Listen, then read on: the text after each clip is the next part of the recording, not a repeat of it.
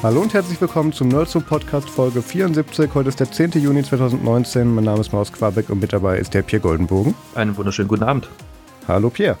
Wir müssen es gleich vorweg sagen. Es sind einige Sachen passiert und einige Sachen auch nicht so passiert, wie wir das geplant hatten. Deswegen, es gibt heute eine etwas kürzere Folge und wahrscheinlich auch aufgrund, dass Pierre gerade leicht angeschlagen ist und ich morgen früh arbeiten muss und auch nicht viel Zeit zum Bearbeiten habe, wird es wahrscheinlich keine Patreon-Folge geben. Aber da kommen wir nachher im weiteren Verlauf zu.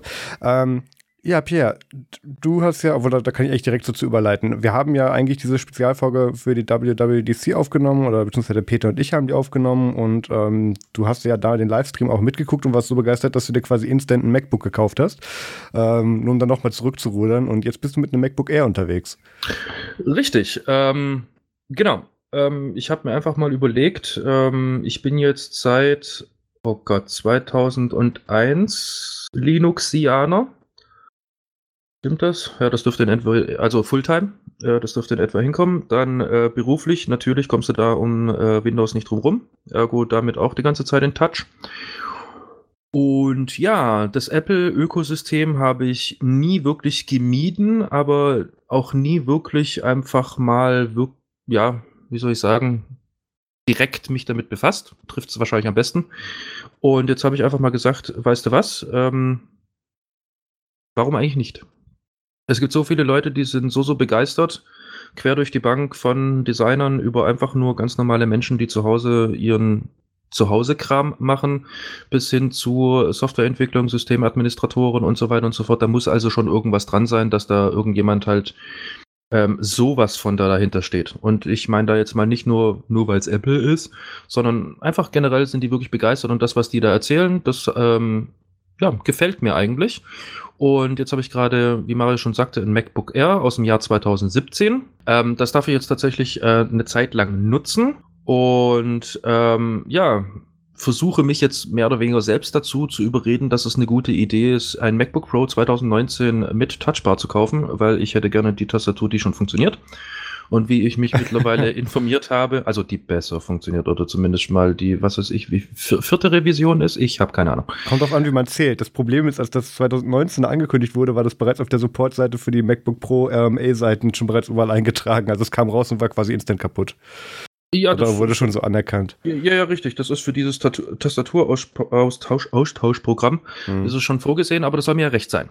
Ja, also das stört mich jetzt soweit erstmal nicht. Ist ja gut, wenn sie gleich von vornherein sagen, könnte immer noch nicht ausgereift sein. Finde ich ehrlich und finde ich gut. Also, wie gesagt, ich bastel damit jetzt gerade ein bisschen rum. Ich entwickle Software darauf. Nebenbei MacBook Air 2017, lasst's. Also es geht, aber geil ist anders. Na gut, dafür ist der Pro da. Ja, richtig. Aber man will ja mal so rumprobieren. Ansonsten das Ökosystem finde ich sehr, sehr attraktiv für mich, muss ich sagen. Also viele Sachen, wo du unter Linux definitiv 100%, bevor jetzt hier gleich wieder Stimmlaut werden, umsetzen kannst, geht dort einfacher und du musst weniger Hand anlegen und es geht schon out of the box. Wichtig. Ja, vor allem, was man auch bedenken muss, du kannst auch super viel customizen. Ich kriege ja immer das iPhone-Argument zu, du kannst da ja nichts einstellen. Und ich sage, jetzt Quatsch, du musst nur wissen, wie. Gerade der Mac als Plattform kannst du so viel gutes Customizing drauf betreiben, was dann dieses Ergebnis quasi noch besser macht. Ich muss dir dann mal die Tage so meine Spezialliste an Zusatztools geben, die ich so bei mir drauf habe. Sehr, sehr gerne. Also ich lasse da gerade mit Absicht die Finger davon, um mich halt von diesem puren Mac-Erlebnis sozusagen flashen zu lassen. Ja, das ist auch gut, aber das geht halt noch besser. Natürlich. Aber wie gesagt, ich fange erstmal klein an und dann mache ich es kaputt. Ja. Ja, genau. Ein weiterer Nebeneffekt von unserem WWDC-Livestream-Schauen war ja, dass du dir einen Twitter-Account eingerichtet hast. Ja, richtig. Wie sind wir eigentlich nochmal darauf gekommen, dass ich mir einen Twitter-Account einrichte? Also ich weiß, wie wir zu deinem Handle kamen, aber ich weiß nicht, wie wir dazu kamen, dass du das überhaupt gemacht hast. Ach, wie war das nochmal? Es war sehr spät. Es war sehr spät. Wir hatten, glaube ich, alle Spaß am Gucken und haben unseren Trinkspiel war schon hart, ja. Ja, wir haben auch unseren Flüssigkeitshaushalt durchaus im Griff gehabt. Und ich weiß es tatsächlich echt nicht mehr. Auf jeden Fall, Ende vom Lied, nach 3 Jahren Abstinenz gibt es mich jetzt auch wieder auf Twitter. Und ja, Tag drauf war es dann auch schon gleich wieder lohnend, aufgrund dessen Bikers are nice. Ich hatte tatsächlich Grund zum ersten Mal tweeten. Mhm, du hast Spider-Man gerettet. Ich habe Spider-Man gerettet, ja. Muss man ja sagen, dich findet man auf Twitter @Goldforce1. Ja, Mann. Was natürlich eine Anspielung auf den in der aktuellen Libresum-Folge falsch ausgesprochenen Craig Federighi, der auf Twitter ja mit dem Account Hairforce1 parodiert wird. Und ich glaube, irgendwie Ralf hat sich dann irgendwie so fast irgendwie Ferengi oder so gesagt. Es war sehr interessant. Jedenfalls @Goldforce1 auf Twitter kann man gerne folgen. Genau. Dann... Was ist bei dir passiert? Ich meine, du hattest ja gar nichts zu tun und warst auch nur zu Hause und hast... Ja, Füße hochgelegt und so, was man halt so macht am Wochenende. Ich lag zu Hause und hab auf die Wand gestarrt. Also wenn man nicht Mario ist. Nee, ich hatte eine extrem anstrengende Woche, die auch gar nicht mal so gut lief. Also es ging damit los, dass Dienstag der Peter und ich diese WWDC-Spezialfolge für Patreon aufgenommen haben. Oder es zumindest versucht haben. Wir haben die auch komplett aufgenommen, das ist schon gut. Ich habe dann einen Tag später, als ich die bearbeiten wollte, in Audacity reingeguckt, diese Spur da reingezogen und die war auch genauso lange, wie wir aufgenommen haben. Die war nur leider leer. Ich weiß bis heute nicht, warum. Ich nehme jetzt hier gerade über 2 Lösungen auf. Also selbst wenn das jetzt wieder bei Teamspeak mit einer leeren Audiospur endet, habe ich hier nochmal mein Systemaudio und deinen Input nochmal separat auf Spuren. Also das passt, da sind wir abgesichert. Aber war sehr unangenehm, vor allem, weil ich natürlich sehr ungern eine Patreon-Folge ausfallen lasse und jetzt dann aufgrund der Zeit wahrscheinlich diese Woche auch keine bringen kann. Das lief alles nicht so gut. Also damit ging das bei mir los. Dann Dienstag, Mittwoch, beziehungsweise Mittwoch, Donnerstag noch so die letzten Vorbereitungen vor Stock Live. Und dann Freitag ging es dann ja für mich schon nach London. Und Hinflug war soweit ganz okay. Ich hatte die üblichen 2,5 Stunden Verspätung ab Stuttgart, soweit noch nichts Neues. Und habe dann noch knapp meinen Anschlussflug dann von Zürich nach London City bekommen. Und bin dann von da aus recht schnell zum Hotel, hat auch alles schön geklappt. Das war in Cartwright Garden. Da gibt es diese schönen ovalen Häuserschluchten da, wo du dann überall da diese gleich aussehenden Hotels hast. Und habe mich dann da in dem günstigen eben eingewählt und das ging auch ganz gut. Dann Samstagmorgens ging es schon recht früh tatsächlich los, dass man sich dann mit den Leuten für Fast Talk Live trifft. Tatsächlich, also bisher war es so, immer den Jahren davor hatte der Harrison, das ist der Pub, in der die Shows stattfinden und wo aufgetreten wird, hat der immer erst so gegen 4 oder 5 aufgemacht.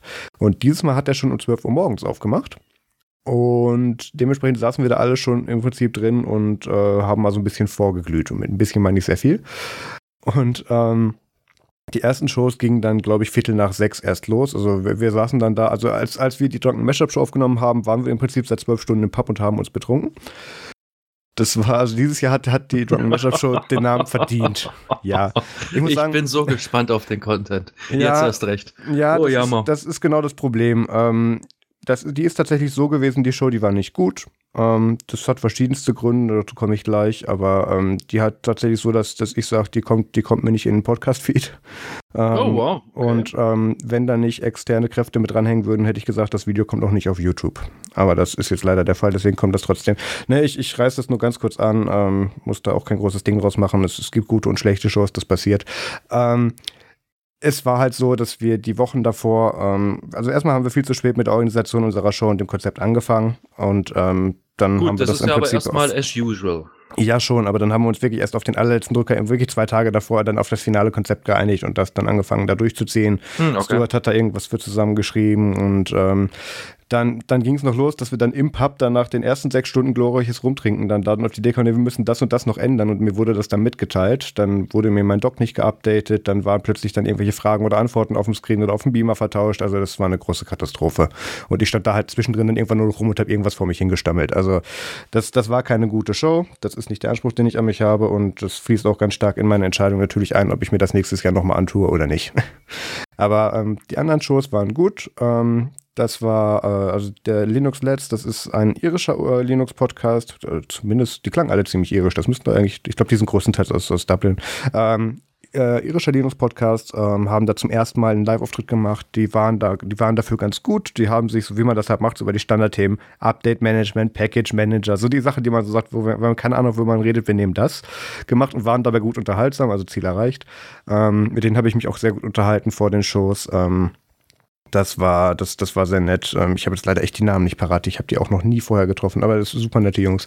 Dann ging es eher weiter mit... war dann schon Ubuntu Podcast? Nee, ich glaube, dann war Late Night Linux dran, aber in sehr komischer Besetzung, nämlich nur mit Joe Ressington und Will und Graham von ehemals Linux Voice, ehemals Bugcast und wo auch immer der gerade mit schlechter Audioqualität rumschwirrt. Das war auch so ein bisschen eher ein Matchup, weil halt die Hälfte der Cast irgendwie nicht kam. Phelim war irgendwie in Irland irgendwie ACDC angucken und wer ist denn sonst noch dabei? Ja gut, wenn man dann an die Drunken Mashup denkt, ist eigentlich ACDC eine Alternative.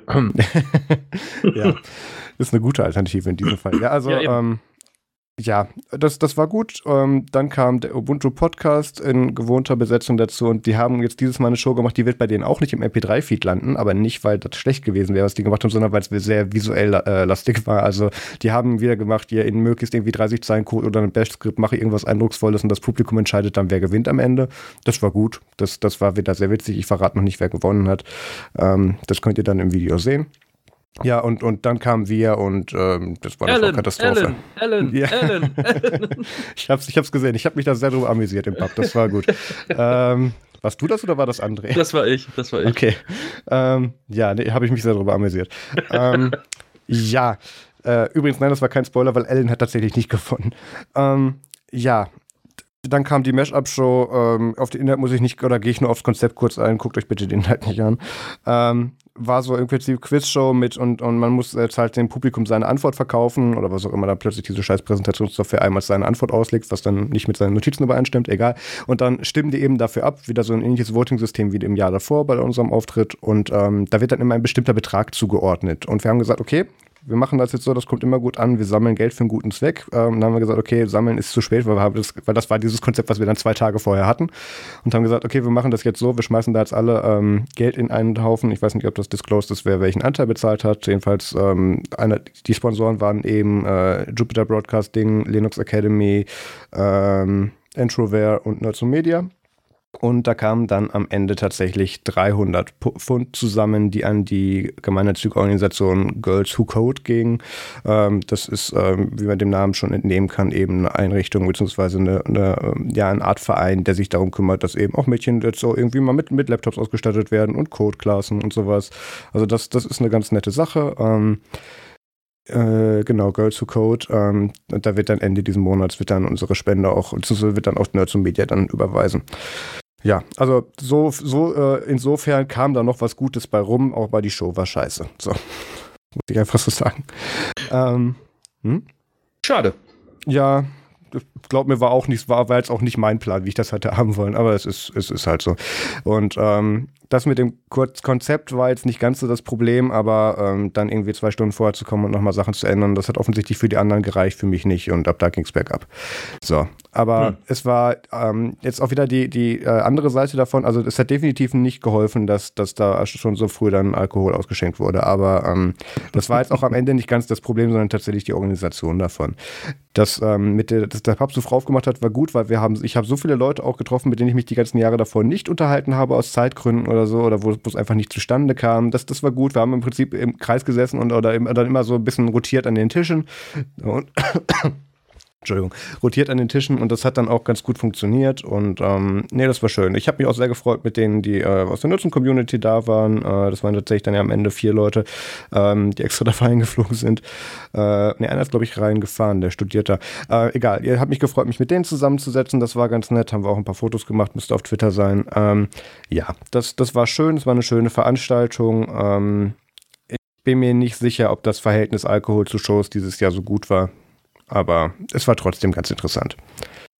Ja gut, muss es dazwischen auch mal geben. Aufgrund dessen, beim nächsten Mal weiß man dann, was man besser macht. Ja, ich überlege mir das noch, ob ich da weiterhin mitmache, weil so die Resonanz, die ich von den anderen Organisatoren bekommen habe, war so, ja, nee, wir fanden das gut, wir machen das so weiter. Und da bin ich dann wahrscheinlich raus. Aber das entscheide ich nächstes Jahr. Wir können ja einen Auslandskorrespondenten hinschicken. Ja, das ist eben genau das Problem. Also ich sollte vielleicht nochmal kurz sagen, gerade weil die Mashup-Show eben gesponsert war, das ist jetzt nicht so, dass wir da irgendwie Geld bekommen hätten, um da hinzugehen. Nein, die Leute, die da hingegangen sind, haben auch noch Geld mitgebracht zu dem, dass die sich da selber eingeflogen und einquartiert haben. Also das ist schon tatsächlich sehr aufwendig, gerade finanziell. Und da dann einzufliegen, nur um die Shows zu filmen und um dann nicht mitzumachen oder um vielleicht um nicht mehr die Shows zu filmen, das kommt für mich nicht in Frage. Das ist einfach zu teuer. Ja klar, macht Sinn. Ich hab's vorhin durchgerechnet. Ich weiß, was ich da jetzt für diese Aktion gelassen habe. Naja. Ja gut, aber somit geht ja eigentlich auch eine Ära zu Ende, so ein bisschen. Du bist ja jetzt dreimal in Folge. Genau. Also Hattrick hast du schon. Ein Auftritt davon war gut, yay. Ja, ich fand den ersten jetzt aber auch nicht schlecht. Der war nicht so schlecht, aber der zweite war besser und der dritte war schlechter als der erste. So. Oh wow, okay. So kritisch siehst du das sogar. Okay. Nee, da gibt es nicht viel Argumentationsspielraum. Ich wusste einfach, ich stand mitten auf der Bühne und wusste nicht mehr, was ich tun sollte. Also das war halt ein Problem, weil irgendwie alles so ein bisschen über den Haufen gefahren wurde. Okay, nicht sicher, ob ich mir das dann irgendwie... Ach doch, ich gucke mir das an. Nee, lass es bleiben, finde ich tatsächlich gut. Aber okay. Dann kommen wir... Follow-up, genau. Es gibt ja einiges aufzuholen aus den Themen, die wir vor den letzten 2 oder 3 Folgen besprochen haben, unter anderem der ganze Huawei-Kram. Und da ist es, das war doch mein Thema, ne? Da sollte ich mit anfangen. Ja, wie du willst. Okay. Feuerfrei. Da haben wir ja schon bei der ersten Folge, wo wir über das Huawei Drama gesprochen haben, über diese Sanktionen aus den USA gegenüber China, gesagt, dass Google das jetzt gar nicht so gut findet, dass jetzt da deren zweitgrößter Android-Verwerter da im Prinzip dann jetzt dadurch wegfällt. Und Huawei hat dann gesagt, nee, ist kein Ding, wir machen einfach unser eigenes Betriebssystem, auf was auch immer das dann basiert, ist dann egal. Wie heißt das Ding nochmal? ArkOS? ArkOS, genau. ArkOS, ja. Und Google meinte dann jetzt so, liebe US-Regierung, es wäre doch sehr schade, wenn die nicht mehr unser Produkt vertreiben würden. Können wir das nicht nochmal überlegen? Aber sie haben natürlich gemeint, nee, daher sprechen ja Sicherheitsbedenken dagegen. Weil man stelle sich vor, das ArkOS hätte mehr Sicherheitslücken als das Google-eigene Android. Das wäre ganz schrecklich, hat Google gesagt. Das wäre doch schade. Könnt ihr bitte Google Android behalten? Ja, es ist, ich meine, ich kann die Argumentation einerseits nachvollziehen, andererseits sind die Motive natürlich ein bisschen anders ausgelegt. Denen geht schlichtweg darum, dass der zweitgrößte, ich glaube, nach Samsung sind die tatsächlich der zweitgrößte Android-Vertreiber, dass der weiterhin ihr Produkt lizenziert und weiter unter die Leute schmeißt. Da hängt auch eine sehr große Anzahl an Endkunden und Endusern natürlich dran. Enduser ist es bei Google, Kunden ist es bei Apple. Haben wir gelernt. Also das fand ich eine sehr interessante Reaktion. Ist jetzt auch nicht, was heißt interessant? Es war sehr wahrscheinlich, dass sowas passieren würde, weil Google hat ja schon früh angekündigt, auch gerade bei Twitter, dass an Lösung gearbeitet wird, dass das weiterhin geht im Rahmen der Sanktionen und so, wo eigentlich schon klar war, wir möchten eigentlich da jetzt hier nicht dem nachgeben, was da gefordert wird. Andere Firmen wie Intel, Facebook. Facebook auch, das wäre gleich meine Überleitung gewesen, haben sich ja auch schon dagegen ausgesprochen, beziehungsweise haben schon direkt die Geschäftsbeziehungen mit Huawei abgebrochen, so rum. Und Facebook hat jetzt natürlich den PR-Hammer wieder in die Hand genommen und hat gesagt, ja, we at Facebook, we care about privacy. As said no one ever. Haben gesagt, ja, eure Phones sind uns zu unsicher. Bitte tut doch mal unsere Facebook-App nicht mehr per Default mitliefern. Danke. und machen sich da jetzt wieder noch was auf die Privatsphärenflagge. Das ist, auch da liegen die Motive anders. Spoiler. Ja, das ist soweit nicht überraschend. Ich gehe davon aus, dass da auch noch weitere Unternehmen mit rangehen und da versuchen, entweder mit PR zu machen oder zu sagen, hey, das wäre doch ganz schade, wenn die nicht mehr unser Produkt verwenden, dürfen die das bitte weiterhin tun. Und das ist auch was, das hat mir in dem Golem-Artikel sehr gut gefallen. Da ist eine Formulierung aufgetreten, beziehungsweise war das der Golem-Artikel oder was heißt? Jetzt hätte ich fast Golem gelobt, Moment. Nee, ich glaube, ich lobe ausnahmsweise Golem. Wurde ja gesagt, dass, weil es auch nicht nur bei uns die gemeinläufige Formulierung war, sondern auch bei vielen anderen Sendungen, dass einfach jetzt die USA oder Trump dahin gegangen ist und gesagt hat, nee, amerikanische Unternehmen dürfen jetzt absolut gar keine Geschäfte mehr mit Huawei machen und die Praxis sieht halt so aus, du musst dafür eine Lizenz erwerben, um das, eine streng reglementierte Lizenz erwerben, um das zu tun und die ist stark reglementiert und kann dir eben auch dann verweigert werden. Also da gibt es durchaus nochmal Einschränkungen und Abschränkungen dazwischen. Jetzt nicht von 0 auf 100 da. Aber ja, das ist immer noch meiner Meinung nach ein, ja nicht PR-Gag, aber das ist einfach eine Aktion, die den USA eine bessere Verhandlungsbasis gegenüber China geben soll, und China wird ja jetzt auch so langsam schon pissig und sagt, guck mal, ganz, ganz böse Konsequenzen, die da kommen könnten, wenn ihr das weiterhin so macht, und am Ende wird da irgendein Deal rauskommen, und sehr wahrscheinlich wird dann im August, wenn diese 90 Tage auslaufen, die in denen Huawei noch teilweise operieren darf, werden wahrscheinlich einfach verlängert werden. Das ist so immer noch meine Ansicht. Ja gut, dafür setzt sich ja auch Google gerade im Moment massiv ein, dass es eben verlängert wird. Ich bin mal gespannt, wenn tatsächlich dann mal das Ganze irgendwie unter 2 Striche kommt, also die Summe, die jetzt im Moment gerade verlustig gemacht wird, eben weil halt dieser Boykott passiert ist, also dieses, oh Gott, wie heißt es, dieses Trading Trash. Ja, weil im Moment gerade darf gar nichts irgendwie geliefert werden. Natürlich sagt dann China bestimmt auch, also zumindest einige, wir lesen es bloß nicht, aber einige werden bestimmt auch sagen, ja gut, okay, dann sind wir jetzt aber auch, wie soll ich sagen, wie ein kleines Kind irgendwie in der Kassenschlange, das sich auf den Boden wirft, weil es halt kein Ü-Ei bekommt und schreit und strampelt. Ach, du warst wieder einkaufen. Ist das jetzt wieder deine Wunschvorstellung, mit andere chinesische Konzerne solidarisieren sich mit Huawei? Nein. Okay. Das auf jeden Fall nicht. Aber doch. Also solidarisieren vielleicht mit Huawei nicht, aber einfach per Definition. Ich kann mir halt gut vorstellen, dass es halt durchaus auch was im chinesischen Markt gibt, wo halt von den USA durchaus abhängig ist. Und damit meine ich jetzt nicht unbedingt nur Android oder Software in der Hinsicht, sondern durchaus auch Hardware, Lizenzabkommen, Patente, bla bla bla. Wo die jetzt dann halt sagen, ja gut, okay, wir dürfen es jetzt nicht mehr so machen, weil wir dürfen es ja auf der einen Seite nicht lizenzieren, auf der anderen Seite nicht das Patent verletzen, weil wir wissen ja, dass es patentiert ist. Weißt du was, wir machen es jetzt dann tatsächlich selbst, beziehungsweise forschen für uns selbst, und wenn wir dann eine Lösung haben, ja, was macht er denn dann? Das ist halt so meine Überlegung, die ich halt habe. Auf Dauer könnte es durchaus dazu kommen, dass die USA diesbezüglich auf jeden Fall miese macht. Ja, also ich gehe eigentlich eher davon aus, dass wir da anfangen werden, genauere Folgen zu sehen, wenn die endlich mal anfangen, die Chips dann nicht mehr in den USA aus Kulanz zu produzieren, sondern das einfach dann mal zurück nach Hause verlagern und sagen, so, wir machen das jetzt hier und dann mal gucken, wer dann was kaufen möchte von uns. Also das wird sich auch zeigen, aber aktuell gehe ich, und das ist auch so dieser größere, weitere Blick, den ich da in Anführungszeichen drauf habe, wo es wirklich so aussieht, dass da auch die meisten anderen chinesischen Unternehmen jetzt einfach mal drauf warten mit, was macht denn der Herr Trump jetzt dann Ende August, und wie ernst ist ihm das dann wirklich, und dann hat man immer noch Zeit. Ja, okay. Das wird sich zeigen. Wann darf man wieder entscheiden, ob der Herr Trump weitermachen darf oder nicht? Nächstes Jahr? War das nächstes Jahr? Müsste, ja. Einmal darf er ja noch. Warte mal, wie oft dürfen die? 3, oder? 3-mal? Okay, ja, dann darf er sogar noch 2-mal, scheiße. Ja. Gut, bleiben wir bei guten Nachrichten. Ja, wir bleiben bei guten Nachrichten, und zwar, das ist auch so ein Follow-up von letzter Woche. Wir hatten ja besprochen, Remote-Desktop-Verbindungen sind unsicher und angreifbar. Ja. Jetzt haben sich natürlich, nachdem diese News rauskamen, gleich ein paar findige Menschen gedacht, weißt du was, wir machen jetzt einfach mal ein Botnetz. Das Ganze nennt sich tatsächlich Goldbrewed, und die einzigste Existenzberechtigung für dieses Botnetz ist tatsächlich remote diese Bluekeep Sicherheitslücke zu bruteforcen. Was so viel bedeutet wie, es wird schlicht und ergreifend das komplette Internet abgescannt. Letztes Mal haben wir es ja schon gesagt, da sind so ein paar Rechner, die sind nicht hinter einem Router, sondern direkt angeschlossen und sind somit per RDP direkt verbunden, so gesehen.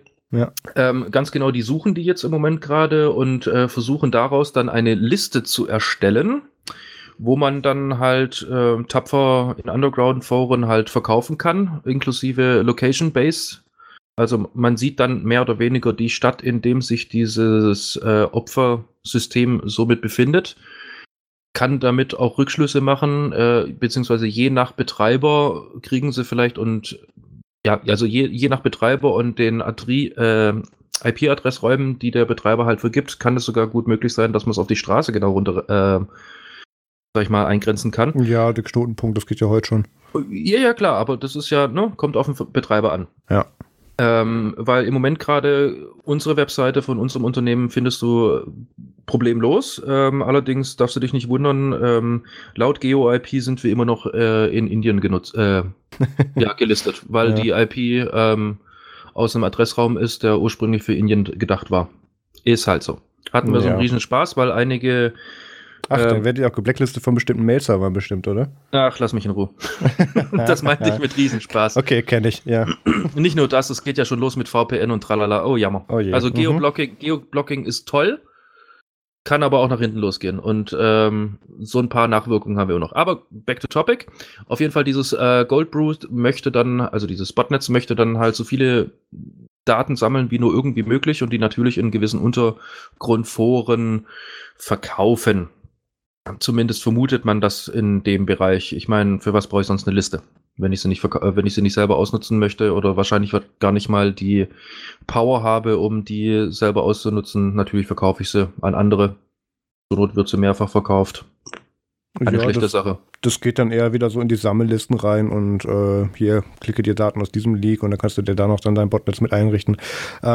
Was ich sehr interessant finde, ist, da jetzt tatsächlich dann auch noch nach Bluekeep eine weitere Schwachstelle gefunden wurde, die, und ich habe den Artikel mal kurz durchsucht, noch keinen richtigen Namen hat. Also es ist noch keine richtige Sicherheitslücke, weil es hat noch kein Logo und keine Webseite.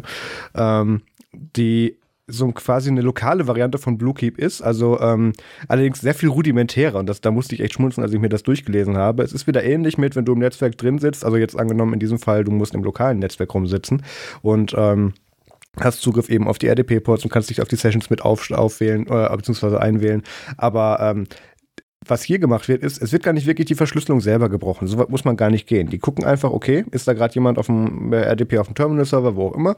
Und bevor der sich abmeldet oder in dem Moment, wo er dann zum Beispiel die Session versucht zu sperren oder so, wird dann einfach über Skript dann kurz bei dem End-User, der sich da legitim drauf angemeldet hat, die Verbindung kurz getrennt zu dem Port, also beziehungsweise zu der RDP-Session.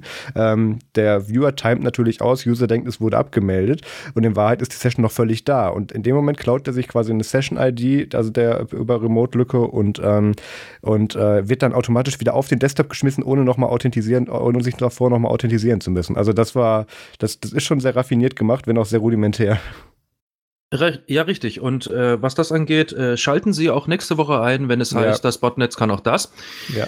Weil dieses LAN-Gedöns ist einfach bloß im Moment gerade, um die Leute so ein bisschen zu beruhigen, weil tatsächlich ist es so, ein offener RDP-Port ist völlig wurscht egal.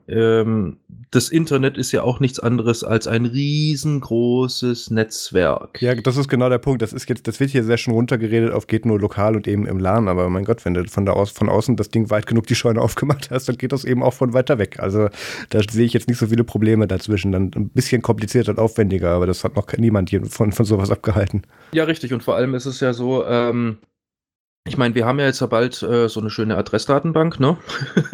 Die haben wir schon, es gibt da Suchmaschinen für, also das, Ja, ne? Geht schon los.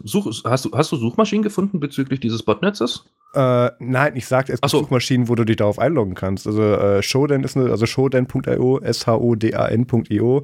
Einfach mal nach Remote Desktop suchen und da gibt es aktuell 2.728.773 Ergebnisse von weltweit gescannten IP-Adressen mit folgenden offenen Ports.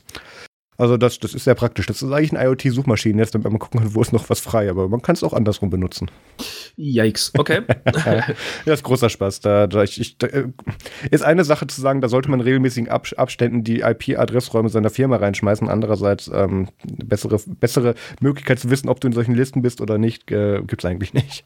Ja, das ist in etwa zu vergleichen wie diese tollen Webseiten, wo ich mein Passwort reinschmeiße, um herauszufinden, ob mein Passwort bereits irgendwie auf irgendeiner Liste aufgetaucht ist. Spätestens dann ist es das. Ja, nee, nicht zwingend. Also Troy Hunt's Have I Been Pwned und das MIT-Kram-Zeugs, das die da haben, die hashen ja tatsächlich lokal und da geht nur der Hashwert drüber und so weiter und auch nur ein Teil davon und wenn die ersten 4 Bits und dann noch irgendwie ein letzteres stimmen, dann wird es sagen, ja, das ist wahrscheinlich das identische Ergebnis, ist dein Passwort folgendes. Also das ist schon ganz gut gemacht, aber natürlich muss man dem auch vertrauen, geschweige denn das technisch verstehen. Ja, richtig. Zumal es aber leider im Moment gerade der große Nachteil ist, dass wenn ich sowas google, ich halt leider eben nicht die besagten Seiten von dir ganz oben gelistet bekomme, sondern halt mittlerweile dank ziemlich guten SOA-Leuten sind leider die falschen Seiten relativ weit oben auf den Google Results. Ja, klar. Und ganz, ganz wichtig, macht's eigentlich idealerweise einfach nicht, beziehungsweise wir verlinken, glaube ich, die richtigen Suchmaschinen diesbezüglich am besten einfach mal in den Shownotes. Geht nicht zu den anderen dubiosen Seiten, die so arg offiziell aussehen, weil ganz genau das sind sie nicht. Das ist einfach nichts anderes als eine Liste, die mehr oder weniger euch dann dankt, in der Excel, ja. Ganz genau, die euch dann dafür dankt, dass ihr endlich euer Facebook-Passwort oder was auch immer bitte Dienst einfügen preisgegeben habt. Ja, aber um nochmal... Wenn es aussieht, ganz kurz noch, aussieht wie eine Google-Form, seid ihr auf der falschen Seite. Ja, richtig. Ja. Aber um nochmal geschwind auf dieses Thema mit dieser RDP-Geschichte zu kommen, das CERT, das ist ein Coordination Center der Carnegie Mellon University. Ist es Carnegie oder einfach nur Carnage? Carnegie, glaube ich. Carnegie? Okay. Ja.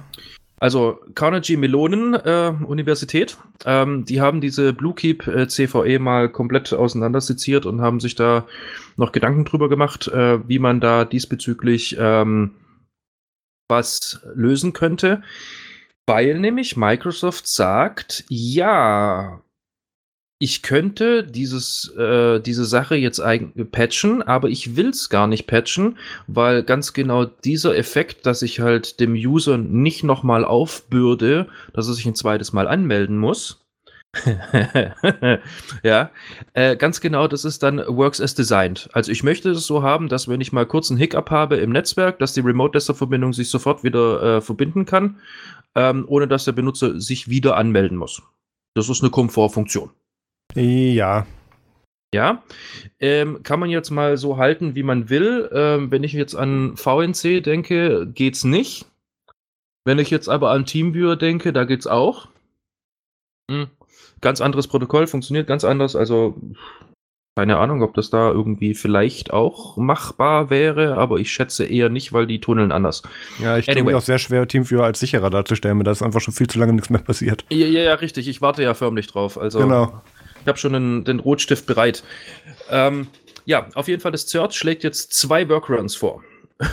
Workaround Nummer 1 ist, wenn man seinen Arbeitsplatz verlässt und die Remote Desktop, und eigentlich sperren möchte, ja, mehr oder weniger seine Verbindung oder seine Tätigkeit gerade beenden möchte, geschwind sperren, ja, dass man dann nicht seinen Arbeitsplatz sperrt, sondern, nicht seine Remote Desktop Verbindung sperrt, sondern seinen Arbeitsplatz sperrt. Weil dann wäre ja im Hintergrund noch eine legitim eingeloggte Session am Laufen und der RDP würde dann merken, also in dem Fall ist es nicht der RDP selber, also der Client, sondern der RDSH-Server, der Remote Desktop Session Host. Hieß übrigens früher vor Windows Server 2008 R2 noch Terminal Service, für all die, die nicht so... die in der Moderne angekommen sind. Unter anderem auch ich wusste nicht, ich muss googeln. Ja, also wenn ihr euren Arbeitsplatz sperrt, bleibt die Session wirklich am Leben. Ihr seid nicht temporär gesperrt auf der Session, sondern die läuft, macht also auch schön Ping-Pong und Handshakes und so weiter und so fort. Wenn da dann mal ein Hiccup wäre, dann wäre die einfach zu und terminiert. Dann ist sie nicht in diesem okay, ich warte mal Stadium. Das wäre Workaround Nummer 1. Workaround Nummer 2 ist, wenn ihr vom Rechner weggeht, meldet euch ab. Ja, as simple as that. Ich habe tatsächlich mal geguckt, ob wir da in der Firma auch für anfällig sind, weil wir machen das noch ein bisschen anders. Wir haben sehr wohl dieses automatisch wir machen das per VSphere, wieder anmelden, das haben wir sehr wohl aktiviert, aber die Authentisierung bei uns läuft über Kerberos, weil wir das halt über die Domain dahinter machen.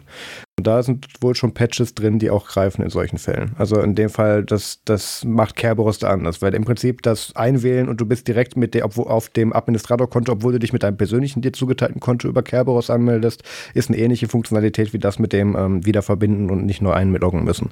Also da das scheint anscheinend entweder noch nicht geknackt worden zu sein oder anscheinend schon gefixt zu sein. Ich bin mir da diesbezüglich aber tatsächlich nicht sicher. Aufgrund dessen, es ist tatsächlich eine Session, die du übernimmst. Also so wie damals, wie man es kennt, irgendwie aus PHP. Zwei User sind angemeldet, der Entwickler hat es nicht richtig gemacht und auf einmal hat User A der sich als zweites angemeldet hat, die gleiche Session wie User B.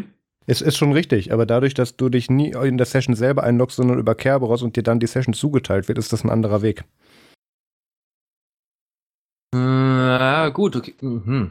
Ja, so wie gesagt, deswegen, das ist noch nicht genau raus, aber aktuell scheint das da wohl noch nicht zu funktionieren. Ja, dann hoffen wir einfach mal, dass das der Weg wäre. Ja. Genau. So viel zum Thema Sicherheitslücken, jetzt im Moment gerade. Also, genau. Ja, es wäre auch mal schön gewesen, eine Woche zu haben ohne. Ja, das habe ich mir abgewöhnt. Genau, dann kommen wir doch jetzt einfach mal zu dem Betriebssystem, das ich jetzt im Moment gerade teste. Und zwar macOS. Und da gibt es einiges Neues für das generelle Environment, beziehungsweise hat Apple davor, das den Softwareentwicklern auf der einen Seite ein bisschen schwieriger zu machen, würde ich sagen. Auf der anderen Seite wird aber das macOS an sich dann dadurch auch schlanker. Das hat dann für den End-User den Vorteil, dass die Updates und so weiter und so fort oder das Wiederaufsetzen nicht mehr so lange dauern wird. Und zwar will Apple nämlich Skriptsprachen wie jetzt Python, Ruby und Perl nicht mehr standardmäßig im macOS selber vorhalten, / mitliefern. Das geht dadurch hervor, dass im Beipackzettel, heißt das tatsächlich Beipackzettel? Du bist schon etwas länger im macOS-Universum unterwegs. Also ich weiß, dass Heise es seit Jahren so nennt. Ich war ja aber nie auf der WWDC selber, da weiß ich es tatsächlich nicht. Okay, also auf jeden Fall auf dem Beipackzettel von macOS steht jetzt halt drin, dass ab macOS 10.15 Catalina. Ganz genau. Ab Catalina sind diese Sprachen, also Skriptsprachen, beziehungsweise die Runtimes noch dabei, aber markiert als deprecated und vermutlich ab macOS 10.16, Name unbekannt, im kommenden Jahr werden sie dann tatsächlich nicht mehr ausgeliefert. Und Apple empfiehlt halt diesbezüglich, dass sie dass die Softwareentwickler dann in Zukunft die Runtimes, die halt benötigt werden, sozusagen in die App mit reinpacken und die somit in dieser Version dann halt auch rausschicken.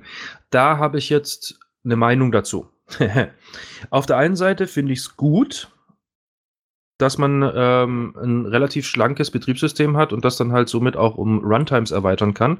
Auf der anderen Seite, ich bin selber jahrelang Softwareentwickler gewesen. Im Moment gerade fluche ich über andere Softwareentwickler. Es verleitet einfach zu sehr zu sagen, ja gut, okay, ich liefere jetzt meine App aus mit dieser Runtime und die brauche ich ja auch nicht updaten, weil das, was ich ja benutze, tut. Ja. Jetzt habe ich aber eine Runtime, die ist jetzt, keine Ahnung, die haben das so schön hier genannt, Python 2.7. Wissen wir ja, dass es jetzt in der letzten Instanz gerade nochmal gepatcht wird und ein paar Sicherheitslücken noch geschlossen werden. Allerdings ist 2.7 tot. Ja, also es wird jetzt nicht mehr weiter gepflegt. Dafür gibt es jetzt Python 3. So, jetzt habe ich eine Software, die entwickle ich tapfer gegen 2.7, also Python 2.7 und tut ja. Also das hat sämtliche Funktionalität, die ich brauche für meine Anwendung X, die ich gerade entwickle, brauche ich mich ja prinzipiell nicht mehr drum kümmern. Allerdings ist es so, wie es halt nun mal so ist, da gibt es bestimmt auch noch die eine oder andere Sicherheitslücke. Ja, weiß das denn ein Softwareentwickler? Ich persönlich war früher oftmals leider ein Opfer davon, dass mir von anderen Seiten zugetragen wurde, also Opfer im Sinne von mein eigenes Versäumnis, mir zugetragen wurde, ja, du solltest übrigens mal deine Runtime updaten, aufgrund dessen, da wurde das und das und das und das und das jetzt gefixt, nebenbei, das nutzt du, es wäre also gut. Und dann ist mir halt aufgefallen, ich date dann mal ab auf die neue Version und ganz genau das war dann halt ein Fakt, wo ich dann schnell realisiert habe, okay, es ist jetzt nicht irgendwie die 3.4, die auf die 3.5 geht, sondern ich bin teilweise bei 4.1. Also ich kann dir da, glaube ich, einige deiner Sorgen nehmen. Es ist so, dass Apple natürlich möchte, dass du deine Applikation grundsätzlich durch den App Store vertreibst. Und da wir gelernt haben, dass App Stores uncool sind und wir uns einfach, egal unter welcher Plattform, irgendwelche Runtimes aus dem Internet runterladen oder Executables, ist ein anderes Thema. Also die wenn du den von Apple angedachten Weg gehst und über den Mac App Store, der tatsächlich auch wieder dieses Jahr wieder verbessert wurde, also er sieht toll aus, wenn da jetzt noch Apps drin wären, dann werden da automatisch bestimmte Checks gemacht, die unter anderem sich auch auf Laufzeitumgebungen beziehen, die bestimmte Sachen auch nochmal gegenprüfen, die detekten, wenn du was Veraltetes benutzt und je nachdem, wo sie sagen, ey, nee, da ist eine Sicherheitslücke drin, du kommst hier nicht rein. Also da gibt es schon solche Sachen, wo das tatsächlich mit abgefangen wird. Und da wird dann tatsächlich auch der letzte Entwickler dann, der für die Plattform entwickelt und vertreiben möchte, sich aber nicht aktuell so viel mit seiner eigenen Basis beschäftigt, dann darauf hingewiesen. Das heißt aber natürlich auch für die Leute, die sagen, nee, ich bastel mir das DMG selber und schmeiß dir das dann auf den Webhost, die kriegen das natürlich nicht mit. Das ist aber das gleiche Problem wie vorher, weil das haben die vorher nicht anders gemacht. Die bauen ja nicht von Anfang an eine Runtime da ein, weil sie denken, sie möchten die gerne öfters updaten, sondern um sich weniger Arbeit damit zu machen. Und ich habe auch kurz in die Kommentare geschaut, ich weiß, das sollte man bei Heise nicht machen, also es gibt wieder die drei Sagen, die meinen, da geht dann jetzt ja freie Software nicht mehr mit oder sowas, wo man auch merkt, okay, habt den Artikel nicht gelesen, und die anderen alle so, ja und?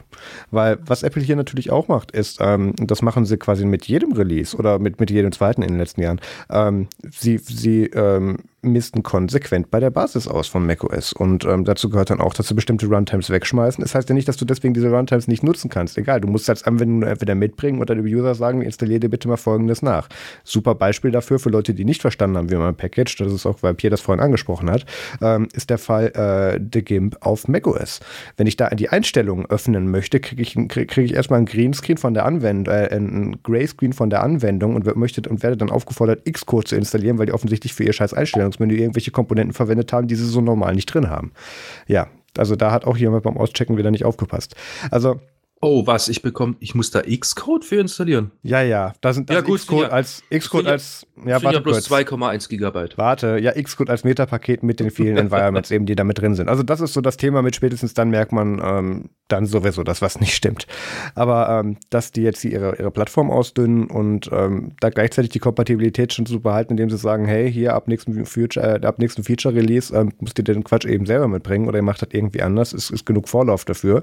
Das hat einerseits den Vorteil, dass Apple sich die Anwendungen, die auf ihrer Plattform laufen, sauber hält. Und zum Zweiten auch dafür sorgt, dass da jetzt nicht irgendjemand, der da mal vor irgendwie 15 Jahren so eine Anwendung reingeschmissen hat, dass die uns seitdem nicht geupdatet hat, dass die dann weiterhin funktioniert. Und das hält natürlich auch die Entwickler an der Plattform und hilft auch sehr dabei, ein besseres Ergebnis für die User dann zu produzieren. Also ich finde das schon ganz gut. Wie gesagt, also ich bin auch absolut Fan davon, dass die jetzt ein bisschen entschlacken. Ach ja, gut, ich kenne tatsächlich den App Store von macOS ganz genau gar nicht. Also ich habe noch nie eine Software für macOS entwickelt. Für viele andere Shops, also für Shop-Systeme schon, über die Apps vertrieben werden.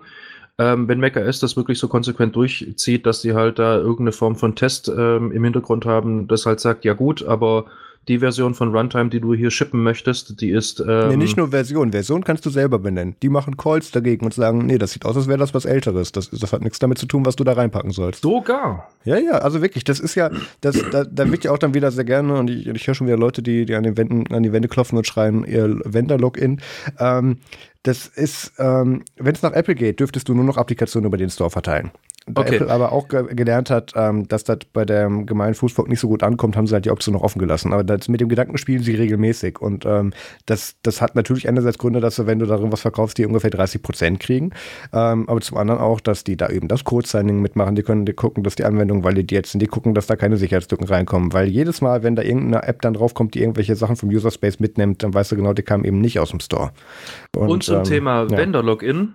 An alle, die jetzt da eben an seine Wände gerade pochen. Homebrew. Ihr könnt es nachinstallieren. Was auch immer ihr wollt, ihr könnt es nachinstallieren. Das Einzige, was euch davon übrigens auch abhält, mit Python.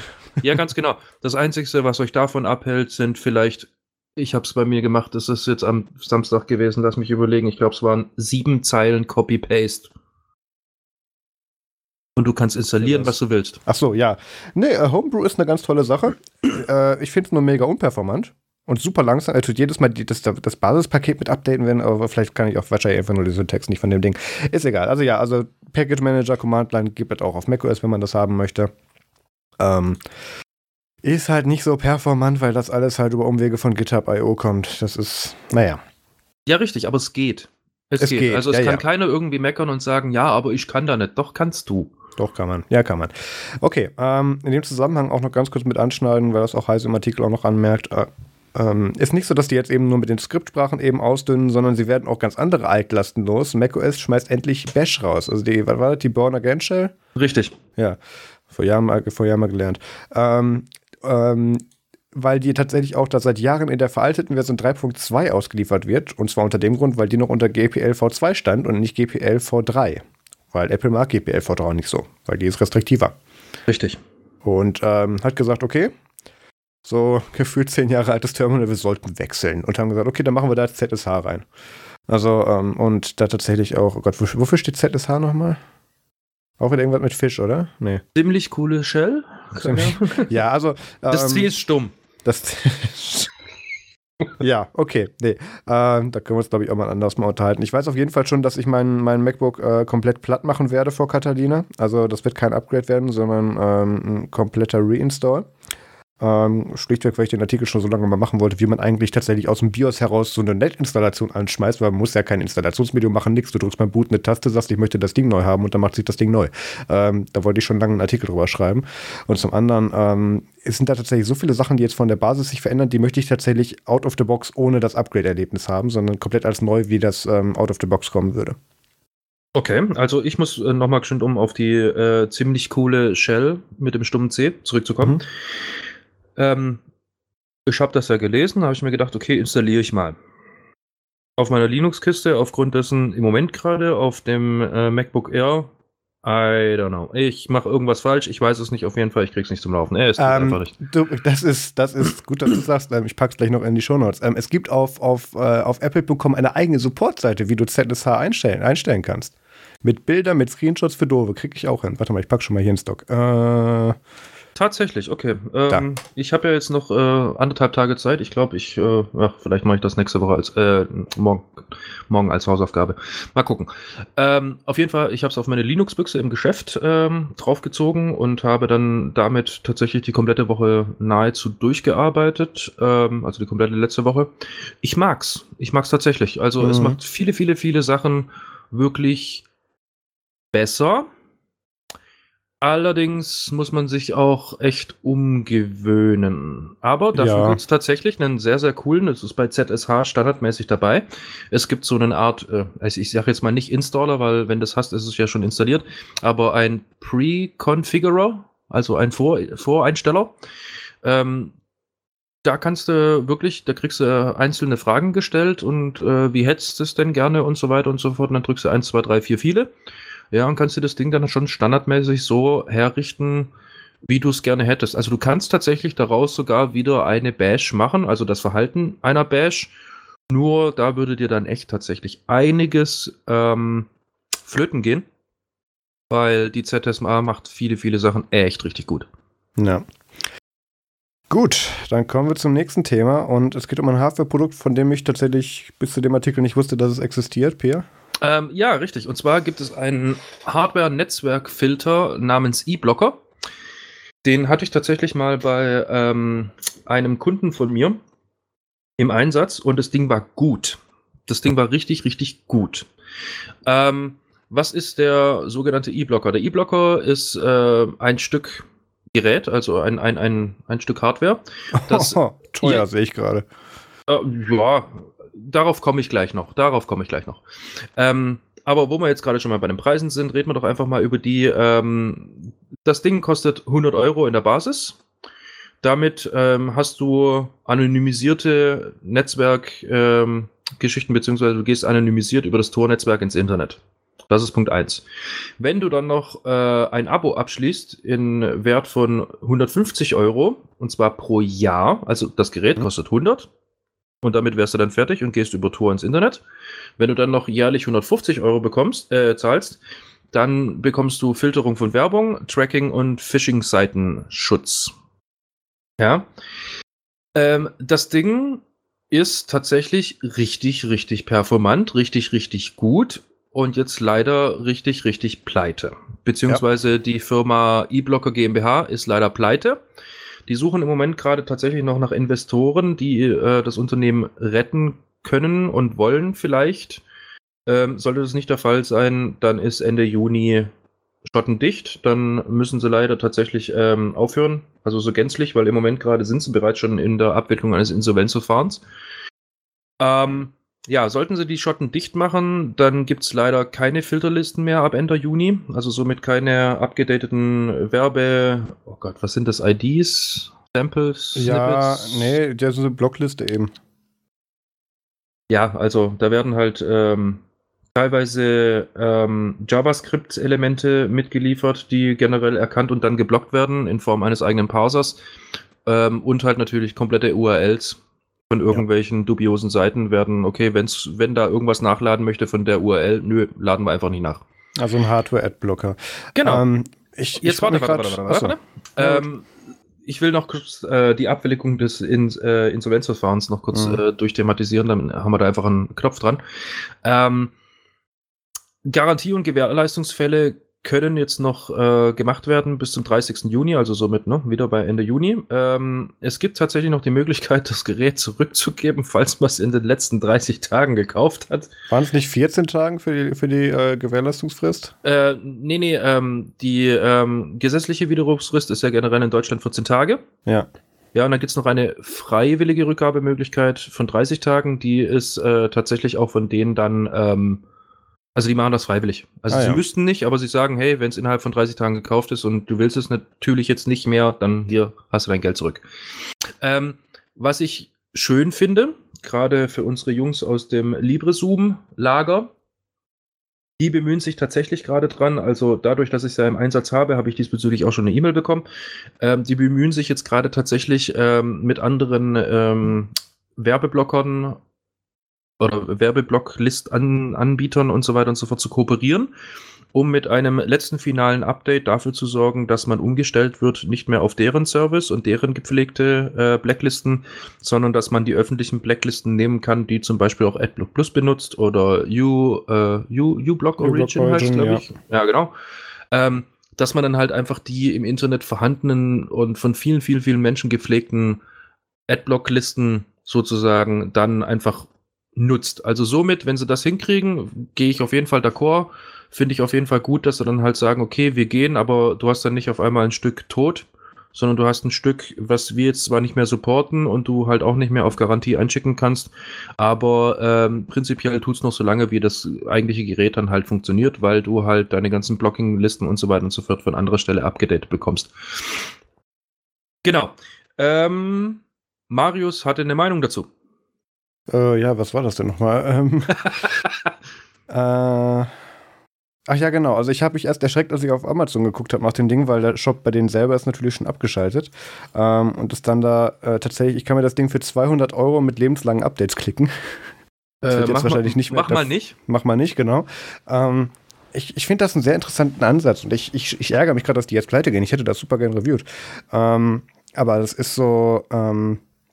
das ist halt nicht, man macht irgendwas mit seiner Host-Datei oder man macht irgendwelche komischen Browser-Erweiterungen oder irgendwelches Blacklisting oder hängt sich irgendein komisches Raspberry Pi mit anderer nicht aktualisierter Software ins Netz und das dann den Gatekeeper spielen soll. Da bin ich alles kein großer Fan von. Deswegen finde ich das gut, wenn da eine Firma hintersteht. Offensichtlich hatten die Probleme mit Management und Geld, deswegen sind die jetzt pleite. Aber das fand ich einen sehr guten Ansatz. Ich weiß gar nicht, ob es mehr in dieser Richtung gibt an Hardware-Blockern, die dann tatsächlich auch wirklich was taugen und nicht ein Raspberry Pi mit einer Firewall irgendwie ins Netz hängen. So, jetzt beobachtet mich wahrscheinlich gerade der Marius, wie ich die Shownotes erweitere. Oh je. Und zwar eben um den Raspberry Pi. Genau ja.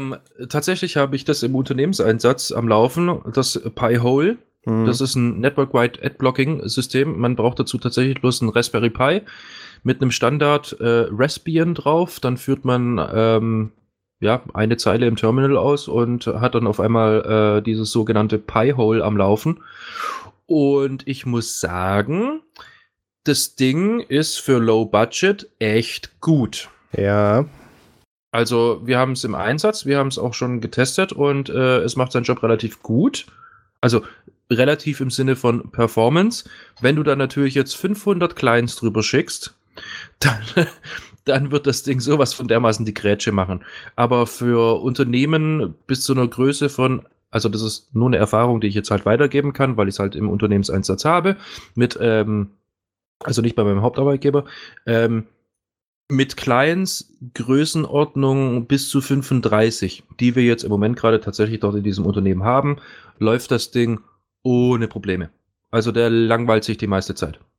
Ja, das kann ich auch so wiedergeben. Das Problem, was ich mit dem Ding habe, ist, selbst wenn ich da nur mit einem Benutzer draufhänge, dass sich mein Ping merklich verschlechtert und solche Sachen, die mir wichtig sind. Das ist im Unternehmenseinsatz, wenn die damit E-Mails rumschicken und irgendwelche Sachen von A nach B schieben, ist das natürlich völlig egal. Aber ja, ich bin auch einfach kein großer Fan, das über einen Raspberry Pi zu machen, weil ich einfach diese Hardware-Plattform nicht traue.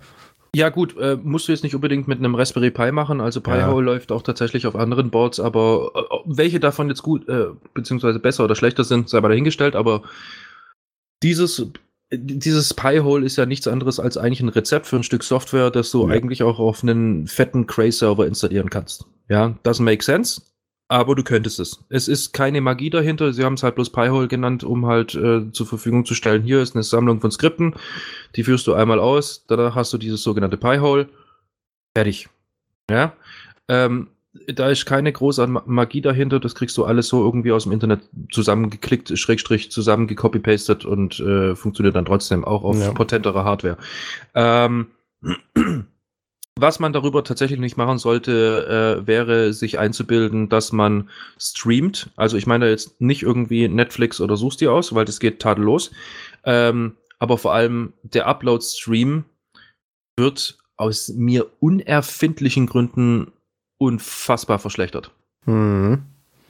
Ich weiß es nicht. Ich weiß nicht, warum man überhaupt den Upload-Stream großartig in dem Fall durch das Pi-Hole schickt und dass das dann analysiert oder verlangsamt oder wie auch immer. Ich habe echt keine Ahnung. Also ich habe das tatsächlich auch schon beforscht, aber so eine wirkliche Antwort habe ich darauf noch nicht gefunden, die mich befriedigt. Ja, aber es ist tatsächlich so, eigentlich Pi-Hole sollte ja Folgendes machen. Ich rufe eine Webseite auf, da ist genauso wie bei diesem E-Blocker, da ist dann irgendeine URL oder irgendein Scriptlet dabei, das ich nicht mag, laut Pi-Hole oder beziehungsweise laut meiner Blacklist. Kommt einfach gar nicht mit. Wenn ich jetzt aber was rausschicke, das wäre ja ein Reverse-Pi-Hole. Ja, das sollte vielleicht nicht den ausgehenden Traffic filtern, obwohl man da auch sagen kann, wenn du jetzt lokal dir schon irgendwas eingefangen hast, ich lasse auch kein Sicherheitsfeature über ein Pi laufen, das funktioniert immer noch nicht in meinem Kopf. Also damit hast du auch sehr gut eines meiner weiteren Probleme mit Pi-Hole eben zusammengefasst. Deswegen, und ich habe auch mal geguckt, da ist wohl, also E-Blocker, da ist wohl kein Pi drin, das ist nicht die gleiche Software, die machen da wohl doch schon ein bisschen Homebrew drin und auch anscheinend besser bewertet von der Performance, deswegen finde ich es sehr schade, dass die jetzt weg sind. Also das Ding ist wirklich gut. Also ich finde es, deswegen habe ich es auch reingenommen, das Ding ist wirklich gut. Ja, aber offensichtlich nicht interessant genug. Ich weiß es nicht. Ich weiß nicht, also ich habe keine Informationen darüber, warum die Jungs und Mädels jetzt aufhören müssen, aber ja, irgendwas wird halt im Businessplan dann doch nicht so gelaufen sein, wie es halt geplant war. Ja, das klingt wieder mit so einer Startsumme gespielt und dann verzockt. Ja, life happens. Ja. Passiert halt einfach. Okay, bleiben wir bei Adblockern, aber kommen wir von Hardware zu Software. Ich weiß nicht, ob wir darüber je gesprochen haben im Podcast, aber die meisten dürften es mitbekommen haben. Google, die verdienen ihr Geld so mit so ein bisschen Werbeanzeigen, haben auch so einen Browser namens Google Chrome, manche möchten ihn kennen. Und da fiel jetzt letztes Mal dann so offiziell auf, wo es dann auch zugegeben wurde, hey, wir verkaufen noch Werbeanzeigen. Hey, unser Browser hat die Möglichkeit, diese nicht anzuzeigen. Ist doch doof, ne? Ja, und wollen deswegen jetzt diese API, die viele von den Adblockern wie uBlock Origin und auch Adblock Plus benutzen, die mit dem Namen Web Request API abschalten und durch die Declarative Net Request API ersetzen. Und ich gehe da jetzt nicht ganz so tief rein, aber jedenfalls, die Adblocker arbeiten da mit sehr vielen Filtern, die sie auf dieser API loslassen und das in Form einer Liste und die Web Request API hatte eine recht hohe Anzahl von Einträgen, die sie erlaubt hat, mit denen du quasi dann Filter auf das Ding loslassen durftest und die Declarative Net Request API hat das nicht mehr. Dementsprechend wird der Funktionsumfang von den Adblockern sehr beschnitten und in manchen Fällen dann auch wahrscheinlich, also zumindest bei Adblock Plus, die gelernt haben, unsere Codebasis ist immer noch nicht so gut, wir hätten es vielleicht doch vor 3 Jahren neu schreiben sollen, gibt es da ganz andere Probleme mit und Golem titelt hier mit Adblock Plus bereitet sich auf den Worst Case vor und folgt dann mit einem Artikel, der in keinster Weise erklärt, auf was sie denn jetzt dann in Zukunft machen wollen. Aber ich finde es ganz gut, weil da haben sie auch nochmal erklärt in dem Artikel, dass, obwohl AdBlock Plus ja ein Werbepartner von Google ist, Google hat sich ja bei AdBlock Plus mit einkauft und gesagt, hey, folgende Werbeanzeigen bitte durchlassen, also diesen non-intrusive Ads. Das ist ja das, was AdBlock Plus gerne so vorgeworfen wird und auch das irgendwelche Bildblocker. Naja, also manche Leute nutzen einfach, weil das nicht wissen, gerne AdBlock Plus und manche, die sich dann befasst haben, sind dann vielleicht dann schon bei Privacy Badger oder dann bis hin zu, was habe ich hier, uBlock Origin sehr gerne. Da gibt es verschiedenste Möglichkeiten. Jedenfalls haben sie auch nochmal betont, obwohl Google ja AdBlock Plus als Kunde hat, beziehungsweise umgekehrt, dass die da auch keine Sonderbehandlung kriegen. Die werden exakt die gleichen Probleme haben. Also das ist dann auch tatsächlich so ein Punkt, wo dann ausnahmsweise, man merke sich den Termin im Kalender, Firefox für mich wieder interessanter wird. Wo ich dann aber immer noch gefühlt, dass das zweitbeste Ergebnis im Web habe, weil Google ist für mich schlichtweg ein sehr wichtiger Teil des Internets und meiner Nutzungsweise davon und da möchte ich mir dann jetzt nicht einen Browser eintreten, mit dem ich dann das zweitbeste Erlebnis haben kann, mit dem ich auch das Beste haben könnte. Wo ich aber tatsächlich aktuell die Hoffnung habe und das ist auch in dieser WWDC wieder als Thementrend tatsächlich hervorgetreten, wenn man sich die einzelnen Sessions anguckt, jetzt nicht unbedingt die State of the Union, aber die Sessions zu Safari und WebKit, das ist schon, also ich werde immer mehr, ich finde es immer interessanter tatsächlich jetzt von Chrome auf Safari zurückzuwechseln. Das hat so langsam wieder seinen Reiz, noch dazu ist es halt Festplattform. Was Google in dem Zusammenhang auch noch gesagt hat, und das ist aber auch dieser Artikel, um den wir uns vor Wochen, glaube ich, dann gedrückt haben und den nicht in den News gepackt haben, ist, dass sie sagen, hey, diese Web Declarative API, da könnt ihr jetzt so ein bisschen, weil Declarative Net Request API könnt ihr jetzt so ein bisschen mitspielen, aber nicht so richtig. Aber wenn ihr Premium-Kunde seid und Business Rollouts macht, dann könnt ihr weiterhin die Web Request API, beziehungsweise die werden das umbenennen, habe ich jetzt hier gerade nicht stehen, in was anderes, dann könnt ihr die weiterverwenden und alles ist wie vorher. Also da muss man sagen, dass natürlich heulen da jetzt die meisten Adblock-Erweiterungsunternehmen, weil die sagen, oh Gott, jetzt kann dann der gemeine User dann nicht mehr die Sachen blocken und wir verdienen über das Whitelisting kein Geld mehr. Aber du kannst natürlich davon ausgehen, dass, jetzt sollte ich vielleicht Firmen nennen, für die ich nicht gearbeitet habe, größere Firmen gerne natürlich dann auch diese Enterprise-Instanz von Chrome dann eben kaufen werden. Ganz einfach, weil auch gerade die auch im Automotive-Bereich mittlerweile so weit sind zu sagen, nein, wir möchten nicht mehr den Internet Explorer 6 haben, wir möchten jetzt auch was Neues. Und da ist dann ja auch noch eine ganz andere Absicherung da, wenn du dir so ein Premium-Paket eintrittst, gerade was die Gewährleistung und die oder SLAs eben betrifft. Und da wird das genau weiterhin so funktionieren. Und gerade darüber werden die dann auch wieder massenhaft Geld machen natürlich. Also ich denke schon, dass natürlich das hier ein ganz klarer Angriff auf die Adblock-Erweiterung ist, im Sinne davon mit, hey, wir möchten ein bisschen mehr Geld mit unserer Werbung verwenden, ohne dass wir euch, damit die Werbung angezeigt wird, Geld in den Rachen schmeißen müssen. Und das finde ich jetzt auch nicht so in Ordnung, dabei ganz klar nutzen die da ihre Marktstellung für aus. Andererseits, es werden andere Lösungen aus dem Boden sprießen dazu. Also die Declarative Net Request API, die dann danach kommen wird ganz sicher aufgebaut werden können, genauso wie sie es mit der Web Request API gemacht haben. Die war nie für sowas vorgesehen, was die damit später gemacht haben. Sie haben einfach gesagt, okay, da geht's rein, da geht's raus, wir hängen uns da drauf und machen da jetzt noch ganz viele Funktionen hinter, für die das nie gedacht war. Also ich denke nicht, dass das das Ende vom Lied ist. Das wird eine Umstellung sein, aber ich denke nicht, dass wir großartig einen Funktionsumfang verlieren werden. Marius nutzt eventuell Firefox. Das würde ich nie öffentlich zugeben. X. Nein, es war ja nur unter uns. Hört ja keiner. Ja, ich habe das jetzt tatsächlich in meinen Papierkalender eingetragen. Gut. Ich werde dich daran erinnern. Ich nutze Firefox klar auf dem iPad tatsächlich. Tust du? Ja, aber nur für Online-Banking und so. Gerade dieses eine Klick und dann direkt alle Session weg und mit Touch-ID authentisieren, wenn noch ein Verlauf da ist und so. Das finde ich ganz gut. Aber auch das wird dann im nächsten Safari kommen. Also es gibt immer weniger Gründe für mich, das zu verwenden. Ich teste ja gerade, wie wir wissen. Ich muss sagen, ich finde Safari nett. Also ich habe einen Firefox installiert. Das war so eine Reflexhandlung, irgendwie so. Ja, kenne ich. Ich habe ein Betriebssystem, ich muss Firefox installieren. Braucht man Jahre, um wieder von wegzukommen. Ich hab's hinter mir. Ich habe ihn echt bis jetzt ganz genau einmal aufgehabt, um ihn zu konfigurieren und seitdem nie wieder angefasst. Also Safari ist schon. Also ich muss auch dazu sagen, auf meinem iPhone, das ich jetzt auch noch gar nicht so lange habe. Wie lange habe ich das jetzt, Marius? Du weißt das besser als ich. 2 Monate. Really? Ja. Tatsächlich schon? Okay. Du hast es in der zweiten Woche in meinem neuen Job bekommen. Und vielleicht nicht ganz 2 Monate. Okay. Ja. Ja, also ich muss sagen, ich nutze es tatsächlich gerne und ich nutze tatsächlich auch bloß den Safari, weil reicht. Ja, also auf iOS ist es wiederum eine andere Sache, weil da nutzen ja im Prinzip alle Browser Safari und drunter und die haben nur ein anderes Theme oben drüber. Aber tatsächlich? Keine eigene Engine? Nee, dürfen sie ja nicht. Wenn du einen Browser auf iOS machen möchtest, zumindest aktueller Policy-Stand, dann muss das über Safari Backend gehen.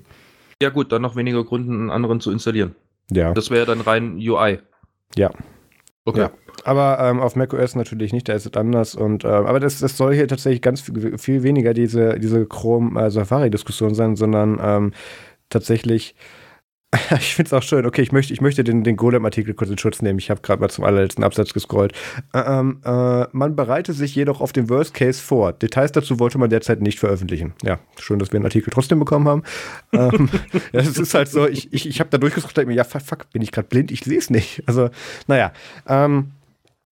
Wie gesagt, ich gehe stark davon aus, dass sich andere Alternativen etablieren werden. Und das muss jetzt nicht sein, dass man sich irgendein Pi-Hole in den Garten stellt, sondern tatsächlich, dass da irgendwie dann andere Erweiterungen dran gedübelt werden, die dann vielleicht Filterung on Device machen oder die tatsächlich dann einfach über andere Wege daran gehen. Also die Chrome API ist so aufprobbar. Es würde mich wundern, wenn es da keine andere Lösung gibt. Die offizielle wird jetzt in Anführungszeichen abgedreht, ja. Ja. Und ich meine, wenn nicht, ist natürlich auch, nutzt halt einen anderen Browser dann. Ja, eben. Ja. Wie zum Beispiel Firefox, wie Marius ja vorher zu tun. Das ist jetzt legst du mir Wörter in den Mund. Das würde ich nie öffentlich zugeben.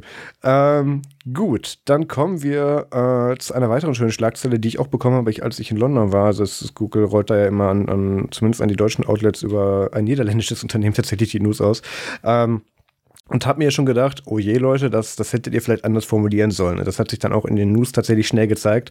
Ars Technica hat so eine schöne Überschrift, Google confirms that advanced backdoor came pre-installed on Android devices. Und ein paar deutsche Seiten haben auch gesagt, Google gibt zu, dass diese Sicherheitslücke vorinstalliert war. Was natürlich impliziert, Google hätte da jetzt irgendwas mit zu tun, dass das passiert ist.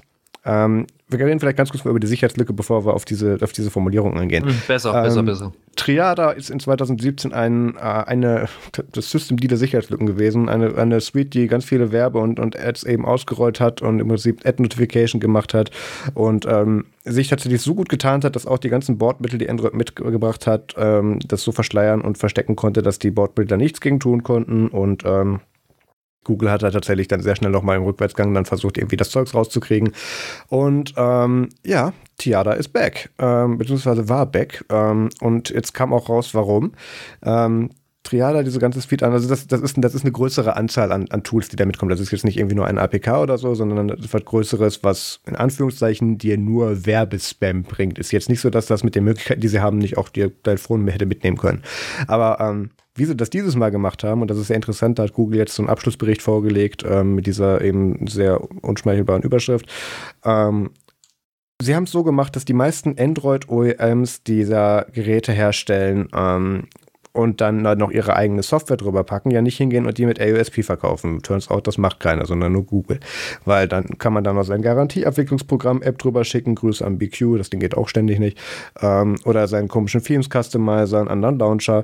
Und manche Firmen machen das nicht selber, sondern die machen das über andere Partner. Und jetzt finde ich gerade leider nicht, das hätte ich mir markieren sollen, welche beiden das waren. Es waren auf jeden Fall zwei, die das dann so gemacht haben, dass dieses Android-Image dann nochmal aufgebaut wurde mit deren Tools, die dann der Hersteller mitliefern wollte. Und dieser Third-Party-Vendor, der das gemacht hat, war anscheinend infiziert. Ich habe es gerade. Yeehu und Blazefire hießen die beiden, die das gemacht haben.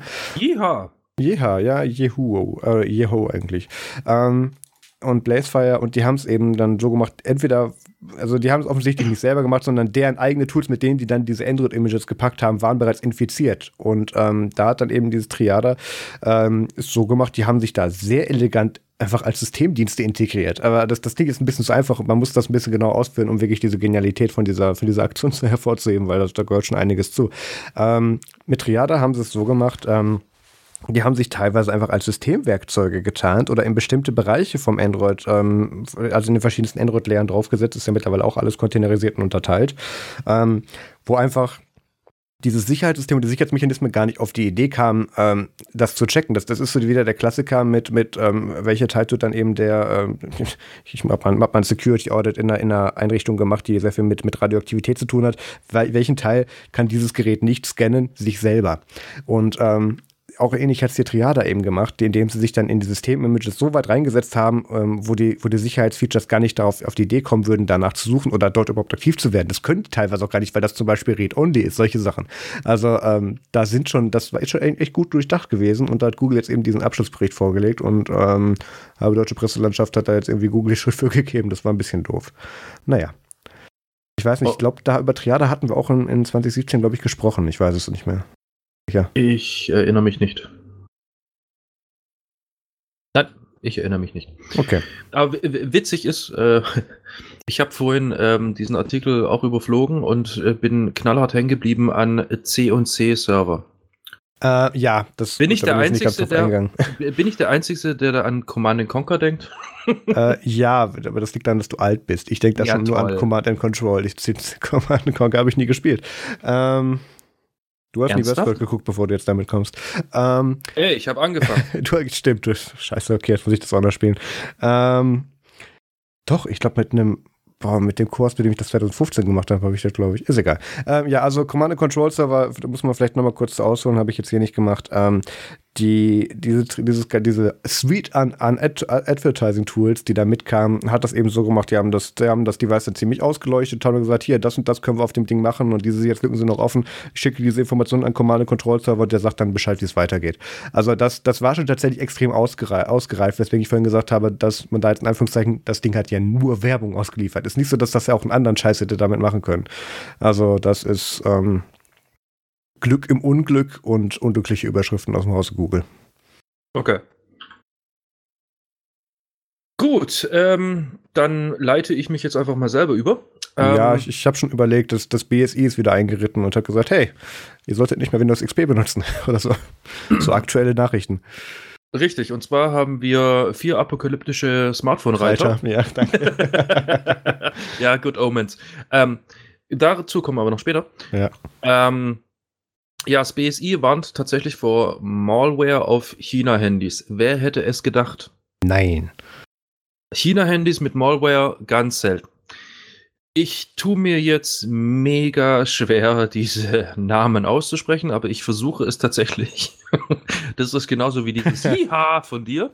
Also, es betrifft vor allem Smartphones von dem Hersteller. Ich sage jetzt wirklich Smartphones von dem Hersteller. Getestet haben sie 4. Zwar nur jeweils ein Gerät von diesen Herstellern, aber ich traue somit jetzt keinem mehr davon. Und zwar einmal das Gerät BL7000 aus dem Hause Doogie. Ich würde sagen, Dodgy kann man schon sagen. Dodgy? Das kommt dann auch hin, ja. Dodgy, okay, also ne? Wir verstecken uns. MOS Pure One. Genau, dann Kiko. Ja, es Kiko. Ist ja asiatisch, also Kiko. Kiko P11. Also, Kiko. Sowie das VK World Mix Plus. Hat nichts mit Russland zu tun, musste ich auch googeln. Ja, aber ist irgendwie total unkreativ. Das ist ja gar nicht chinesisch, ist ja voll hier denglisch. Das, ach Gott. Ja, amerikanisiert. Ja, also, ich möchte mich da nicht drüber lustig machen. Ich freue mich, wenn das BSI ab und zu auch was Intelligentes sagt. Das ist ja schön, das vermisst man manchmal. So stand weder Sicherheitsstufe 4 oder so drin. Naja, also es ist schön, dass die jetzt hier 4 Geräte mit einem nicht nennenswerten Marktanteil in Deutschland vorgewarnt haben, den auch kein größerer Retailer hier je verkauft hat und von denen auch ich zumindest nie was gehört habe und ich bewege mich ein bisschen in der Szene. Es ist natürlich schön, dass sie es trotzdem machen, aber arg viel mehr als Fleißpunkte gibt es da nicht. Das BSI hat dann auch irgendwie gemeint, dass da bewusst bestimmte Online-Marktplätze mit versorgt wurden, um Schadsoftware zu verteilen und haben da versucht, irgendwie einen Intent nachzuweisen oder zu irgendwie fabrizieren. Ich fand das ein bisschen seltsam. Also sie haben sich wohl tatsächlich so die Mühe gemacht, dass sie tatsächlich Bildnummern, also es sind tatsächlich ganz bestimmte Builds tatsächlich nur von diesen Geräten mit der Software, die dann auch davon betroffen sind. Wie Pierre schon gesagt hat, damit sollte man aber auch den ganzen anderen Geräten des gleichen Modells nicht mehr vertrauen. Außerdem dann, wenn man schon dabei ist, am besten auch nicht mehr dem Hersteller. Aber sie haben sich da schon so ein bisschen Recherchearbeit gemacht und wir unterstellen einfach mal, dass das stimmt. Aber Ja, ich denke, kann man mit Kauf keinen komischen China-Schrott abschließen, oder? Ja, so ziemlich. Aber ich möchte an der Stelle nochmal geschwind anmerken, auch die Leute spielen hier Command and Conquer. Weil es werden auf jeden Fall ad hoc verschiedene kennzeichnende Daten an das Command & Conquer Server Fleet Dings da geschickt. Ganz wichtig. Damit können tatsächlich auch Trojaner und Malware nachgeladen werden. Also so easy going ist es dann halt auch nicht. Auf jeden Fall.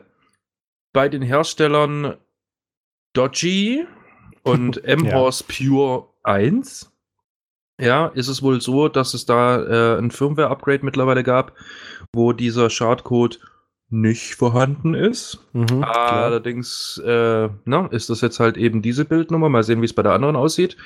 Und bei Geekroar und dem anderen, dessen Name mir nicht mehr einfällt, VK World Mix Plus. Ja, genau.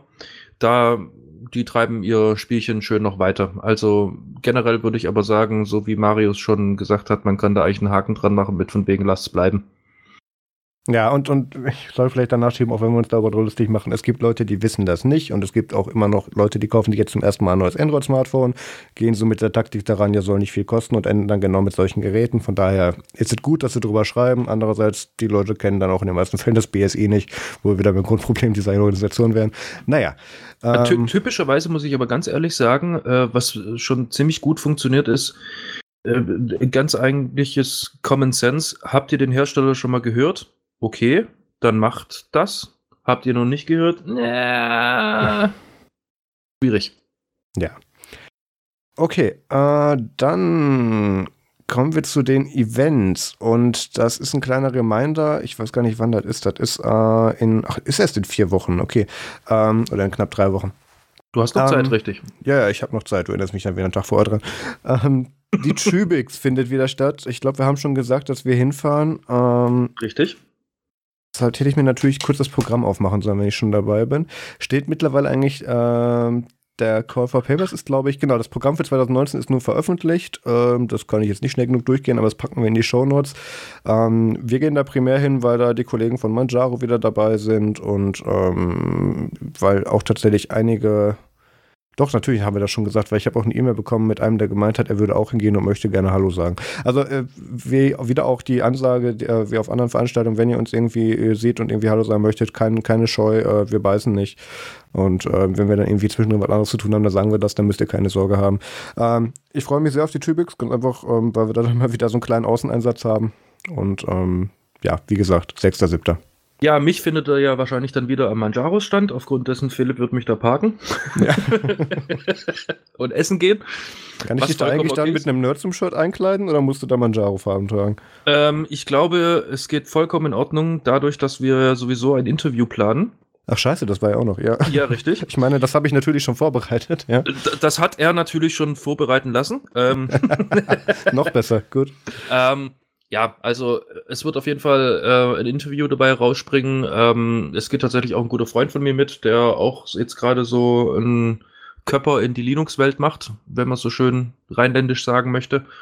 Und kommt auf jeden Fall vorbei. Es wird auf jeden Fall super witzig, wie eigentlich irgendwie immer auf solchen Events. Und sagt einfach mal Hallo. Ich leite abends dann wieder irgendwelche langen E-Mail-Mailinglisten vor. Ja, ganz genau. Und wir lernen wahrscheinlich vielleicht auch wieder was über Anhä und Richard Stallman. Ja. Pierre, das versteht keiner außer mir. Ich weiß, okay. Aber wir haben dann doch den einen oder anderen, der kann sich darunter einfach was vorstellen bzw. denken. Und es gibt wahrscheinlich auch wieder ein bisschen Merch zu ergattern, weil ich glaube, wir haben noch den einen oder anderen Starter-Pack übrig. In der Tat, ja. Also einfach vorbeikommen, ansprechen und dann gucken wir. Dann kommen wir zum WTF der Woche und das ist was, da hat sich der Pierre vorhin so entrüstet drüber gezeigt, aber das habe ich irgendwie schon letztes Jahr CES gefühlt oder so, irgendwie ist das einzuordnen. Acer hat so ein Raumschiff-Cockpit vorgestellt und das kann man für schlappe 18.000 € dann irgendwie erwerben. Ja, Moment, in der Basis Wenn du 3 Monitore haben willst, kostet es mehr. Wenn du Rollen für den Mac Pro dazu haben willst, kostet das Ding doch 4.000 Euro mehr.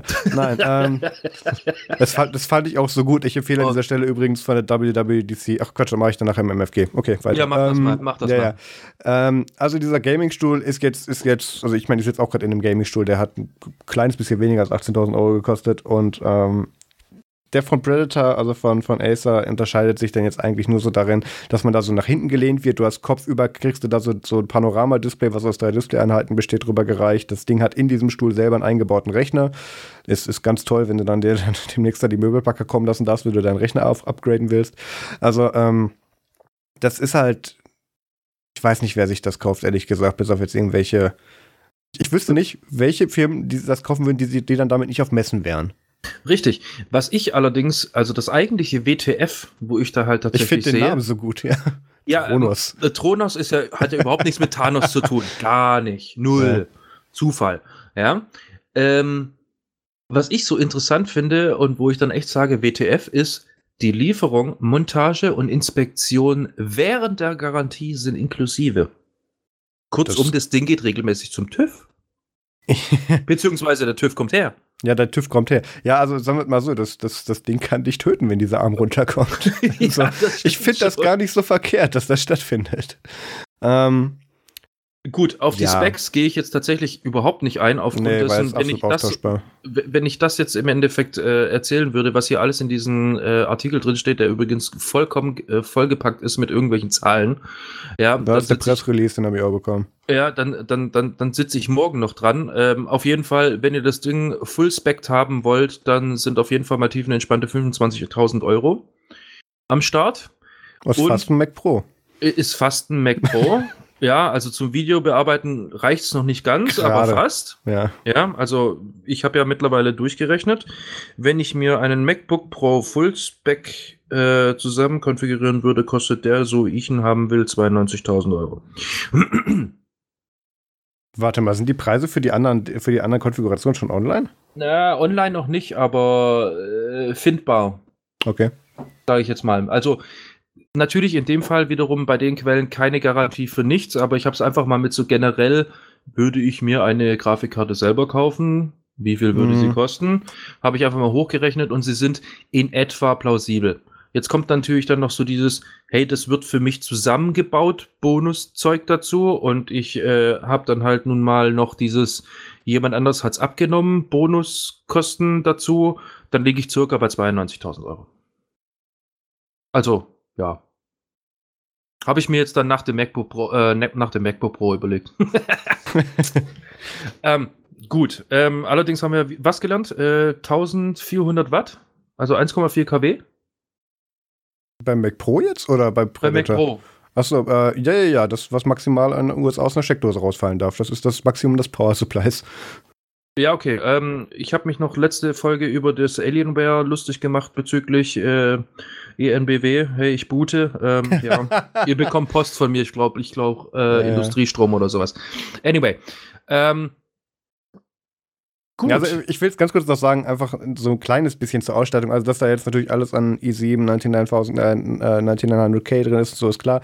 Aber auch, dass da wirklich dann diese 3 Monitore, die ja dann auch an sich schon einzeln, glaube ich, gar nicht mehr so viel weniger kosten mit 144 Hertz Bildfrequenz und so weiter. Das ist schon ein nices Setup. Ich habe den Verdacht, mein Arbeitgeber würde es mir nicht ins Büro stellen. Und ich wüsste tatsächlich nicht, ich sehe nicht mal Gaming-Studios, die sich das Ding kaufen, weil es ist halt hochgradig unpraktisch, dieser Formfaktor. Ja, absolut, absolut. Vor allem muss ich halt ganz ehrlich sagen. Ich finde die Unterschrift so gut. Zu dem Bild, der Predator Tronos ist ziemlich teuer, Punkt. Ja, offensichtlich. Was ich so ein bisschen schade finde, gut, auf der anderen Seite, welche Games gibt es im Moment gerade, die das wirklich brauchen? Aber wir waren ja gerade hier beim Mac Pro, ja, den ich übrigens mit 1,5 Terabyte Arbeitsspeicher ausrüsten kann. Mhm. Das Ding hat nur 32 Gigabyte Arbeitsspeicher. Das hat mein Laptop. Ich schwanke jetzt gerade ein bisschen. Die Basisvariante von Mac Pro, oder was meinst du? Nein, also dieses Ding hier hat Full-Spec plus 32 GB Arbeitsspeicher. Ja, so viel RAM brauchst du dann tatsächlich bei Games dann auch gar nicht mehr. Also ab 32 Gigabyte gibt es dann nicht mehr so viel nach oben, aber ja, heute. Heute, ja. Gut, wie zukünftig das Ding ist. Wenn ich 18.000 Euro, Korrektur, ich nehme das Fullspec-Ding, ich gebe 25.000 Euro aus. Ja. Dann möchte ich das Ding aber nicht irgendwie innerhalb der Garantiezeit abschrauben und sagen, ich hätte gern Neues. Dann möchte ich das Ding schon die nächsten, 5-6 Jahre locker möchte ich das eigentlich irgendwie nutzen können. Und 32 GB. Aber das ist ein Setpiece. Ja, definitiv. Also gut. Deswegen auch What the Fuck der Woche. Ja. Gut, dann kommen wir zum MFG Musikfilm Game Tipp. Ganz genau. Ich habe tatsächlich ein M und ich bin schon wieder beim Nebenher arbeiten. Also beziehungsweise Musik, die nebenher läuft. Ja, diese Woche war ich dennoch aber ziemlich unkreativ. Es ist tatsächlich bei mir bloß ein MF. Kommen wir zum M. Es ist einfach schlicht und ergreifend der original alte, Betonung, StarCraft Original Soundtrack. Kennst du ein weiteres Spiel, was ich nie gespielt habe? Tatsächlich nicht. StarCraft, ja, nee. Nie. Was hast du gespielt? Nichts. Nichts? Nicht mal World of Warcraft? Nein, Quatsch, denn ich hatte weder Zeit noch Geld. Was war denn? Nee. Ich habe früher kaum Computer gespielt. Tatsächlich? Okay. Ich war tatsächlich sehr, sehr intensiv in dieser World of Warcraft-Welt unterwegs und auch hier Counter-Strike 1.6 und so weiter, so mit Clan und allem, was dazugehört. Gut, ich hatte auch erst mit 16 meinen ersten richtigen PC, das könnte vielleicht dazukommen. Ja gut, als du 16 warst, war ich ein bisschen älter. Ach, ja. Ja gut, aber mittlerweile, ich habe ja genauso wie der Marius eine Nintendo Switch. Ja. Ich habe mittlerweile, hab mittlerweile einen ziemlich gut ausgebauten Diablo 3 Charakter. So in etwa seit Oktober letzten Jahres. Okay. Ja, seitdem lädt das Ding permanent durch. Also, falls jemand zum Zocken kommen will, das Ding ist geladen. Ende. Gut. Ja gut, kommen wir zum Filmtipp und zwar ist es mal wieder eine Serie und eigentlich kein MSG klingt aber irgendwie doof, Message, egal. Good Omens.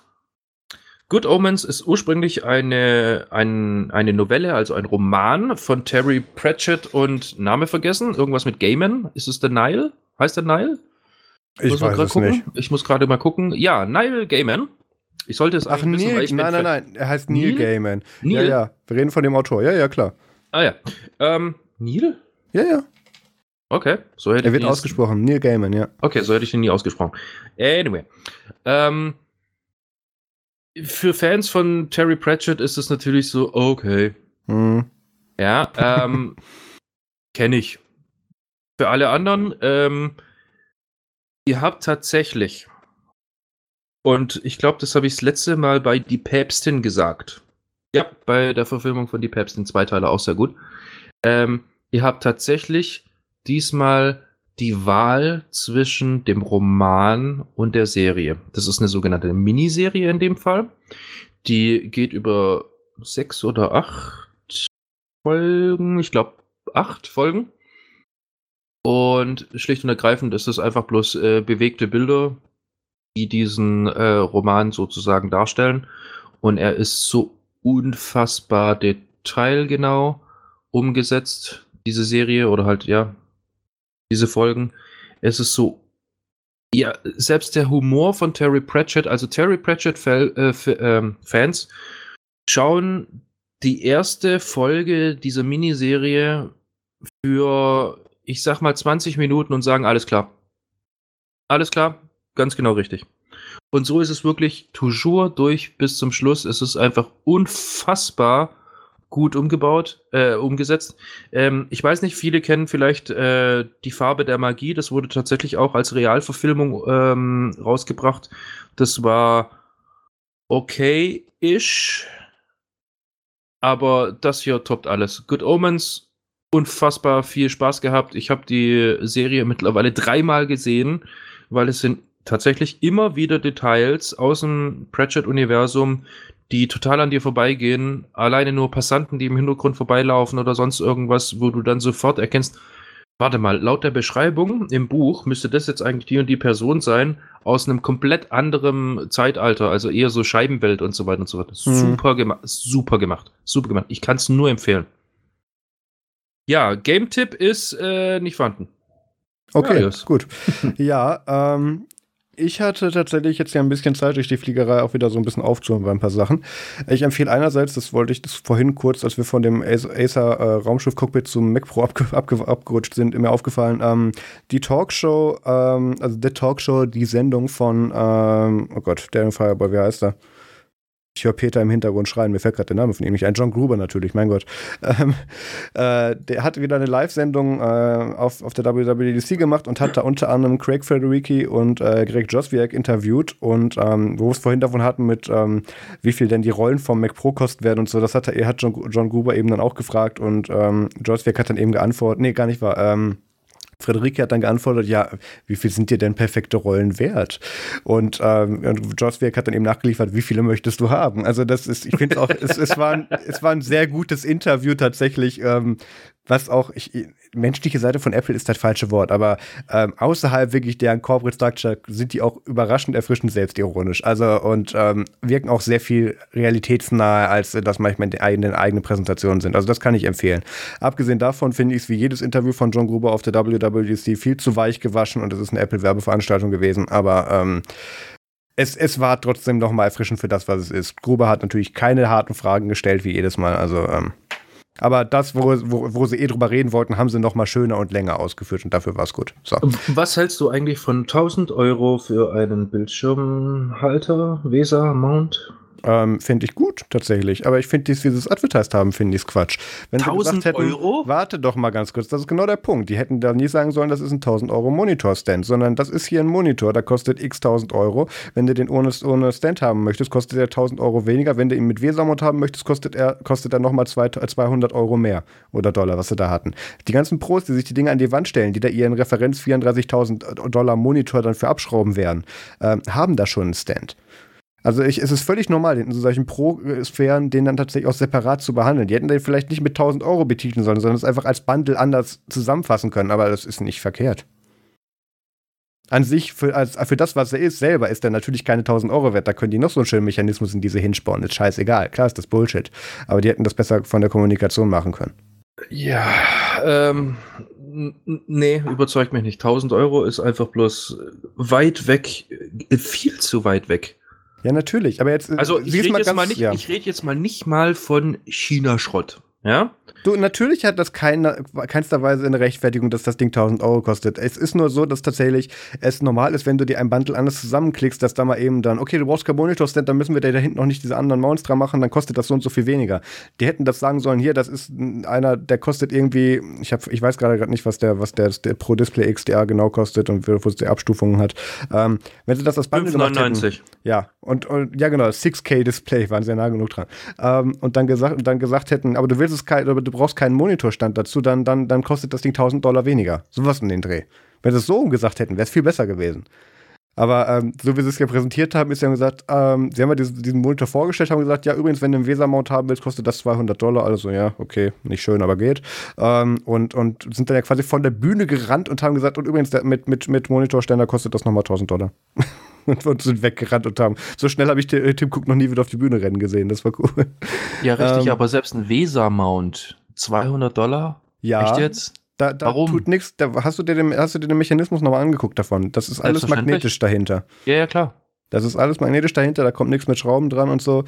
Ich bin auch tatsächlich gespannt, was passiert, ob die tatsächlich eine Variante ausliefern werden, einfach wenn du das Ding ohne Ständer und ohne VESA kaufst oder ob das einfach keine Option sein wird und du dann einen Monitor hast, den du halt nicht befestigen kannst. Ob da wirklich innen drin Magnete fehlen oder so.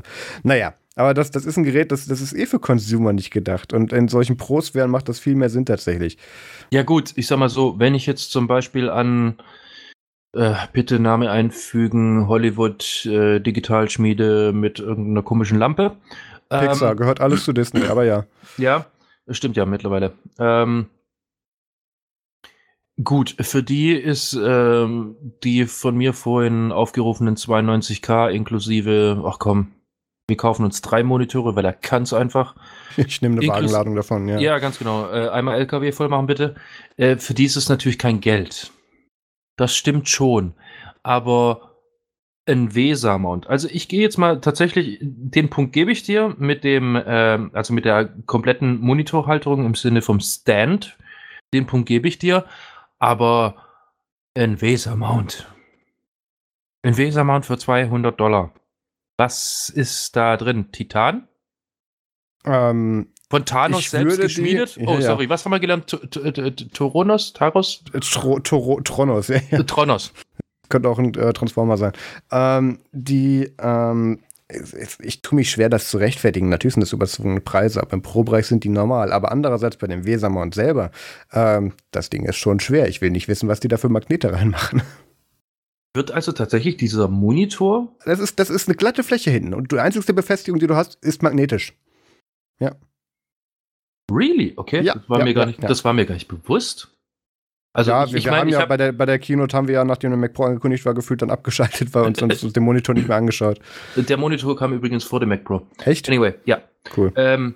Ich habe mir das schon angeguckt, also auch im Nachhinein, weil ich wollte spontan irgendwie euren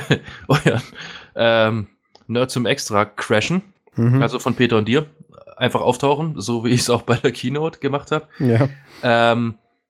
Tatsächlich war mir total in Gang, dass das magnetisch ist. Also jetzt lass mich nicht lügen, warte mal hier. Mac Pro Stand Magnets, so. Steuerung F, using a magnetic connection, ja. Really? Okay, ja. Wieder was gelernt. Ja. Okay, auf der anderen Seite, gut, okay, $200 dafür, dass ich mein Handy nicht mehr benutzen kann, aufgrund dessen Empfang fällt aus. Hä? Warte mal, wo bist du jetzt gerade? Naja, bei so starken Magneten. Es sind gute Magnete, die sind anders geschämt. Mein Gott, ich weiß es doch selber nicht. Ich habe schon überlegt, ob ich mir als Gag für Nerds und diesen $1.000 Monitor-Stand nehme und nur den reviewe oder so. So ein Motto, den Rest vom Gerät konnten wir uns leider nicht leisten. Hier ist der Monitorstand oder so. Ja, okay. Keine Ahnung, dafür ticke ich ihn danach für $800 nochmal auf eBay, das wäre mir der Spaß fast wert. Aber das ist eine andere Folge.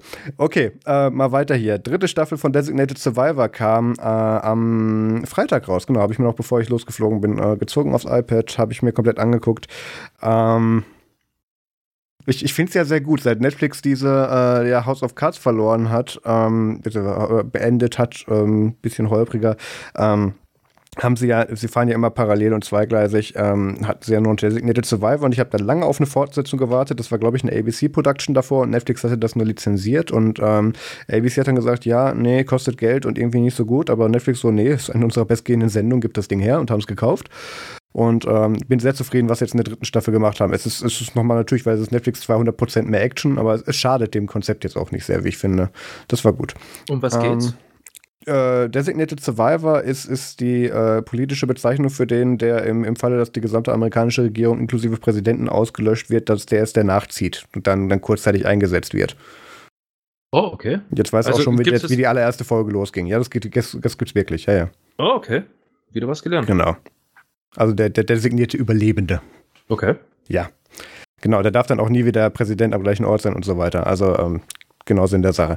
Dann habe ich mir im Flieger noch, ganz einfach, weil ich da eben mit Designated Survivor durch war, auf dem Rückflug gedacht habe, was habe ich denn jetzt noch mit amerikanischer Regierung auf dem iPad und habe mir dann My Next Guest Needs No Introduction with David Letterman angeschaut. Das hatte ich tatsächlich nie wirklich auf dem Schirm. Und da habe ich mir unter anderem die Folge mit George Clooney und Barack Obama angeschaut. Also die beiden Interviews, die er da geführt hat, waren sehr schön und interessant und gut gemacht. Und ich glaube, die von George Clooney habe ich noch nicht fertig. Und ich glaube, Ellen DeGeneres ist dann in der aktuellen Staffel noch dabei. Ja, kann ich empfehlen, war gut. Und dann jetzt gerade noch aus dem Grund, dass mir tatsächlich alle meine Serien gerade, die sind jetzt gerade so irgendwie alle fertig. Also ich ratter das mal runter, was ich sonst gucke hier. The Blacklist ist durch, Hawaii 5.0 ist schon länger durch, warten wir auf die Fortsetzung. Die ganzen NCIS, New Orleans, Classic, Los Angeles, sind alle gerade fertig geworden. Also ich habe gerade nichts mehr zum Gucken, gucke deswegen nochmal Salvation, Staffel 1 und 2. Das ist dieses mit hier, Möchtegern-Verschnitt von Elon Musk, wird Präsident und baut eine Rakete und rettet die Menschheit. Aber dabei sehr unterhaltsam, wenn auch etwas stumpf. Ja, das gucke ich gerade noch. Burn Notice solltest du dir angucken. Burn Notice, zum wievielten Mal denn? Achso, okay. Warte mal, gibt es da mittlerweile neue Staffeln oder haben die das? Das ist doch ganz lange schon. Ja, die letzte Staffel war 2013. Ja, ja, das habe ich schon längst durch. Okay. Ja, ja. Gut. Damit sind wir soweit mit meinen MFGs durch. Es tut mir leid, aufgrund der Zeit und da ich morgen früh tatsächlich sehr früh raus muss und arbeiten muss, wird es in dieser Folge weder Timestamps geben, noch werde ich eine Patreon-Folge aufnehmen können. Das tut mir leid. Ich überlege mir, wie wir das wieder gut machen wollen.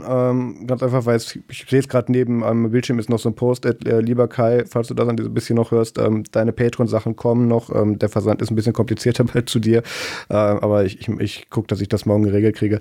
Aber es ist leider diese Woche zeitlich nicht anders drin. Das war zu krass. Wenn ihr irgendwelche Sachen haben möchtet, die ihr uns mitteilen möchtet, sei es Feedback, Themenvorschläge, Anregungen, Kritik, auch gerne natürlich Vorschläge für Patreon-Sachen oder was auch immer, dann schreibt uns eine E-Mail an podcast.nerdstorm.de und dann hören wir uns in einer Woche. Nee, gar nicht wahr. Wir hören uns dann ja schon. Oh Gott, wir hören uns schon am Samstag wieder. Ja, dann hoffen wir, dass diese Woche mal ein bisschen mehr passiert, ne? Ja, so ist es. Wobei... Das war ja durchaus Stunden. Genau, ja. Redebedarf war ja vorhanden. Kriegen wir hin. Okay, also, ich muss bearbeiten, dann ins Bett. Macht's gut, bis nächste Woche. Tschüss. Bis nächste Woche, tschüss.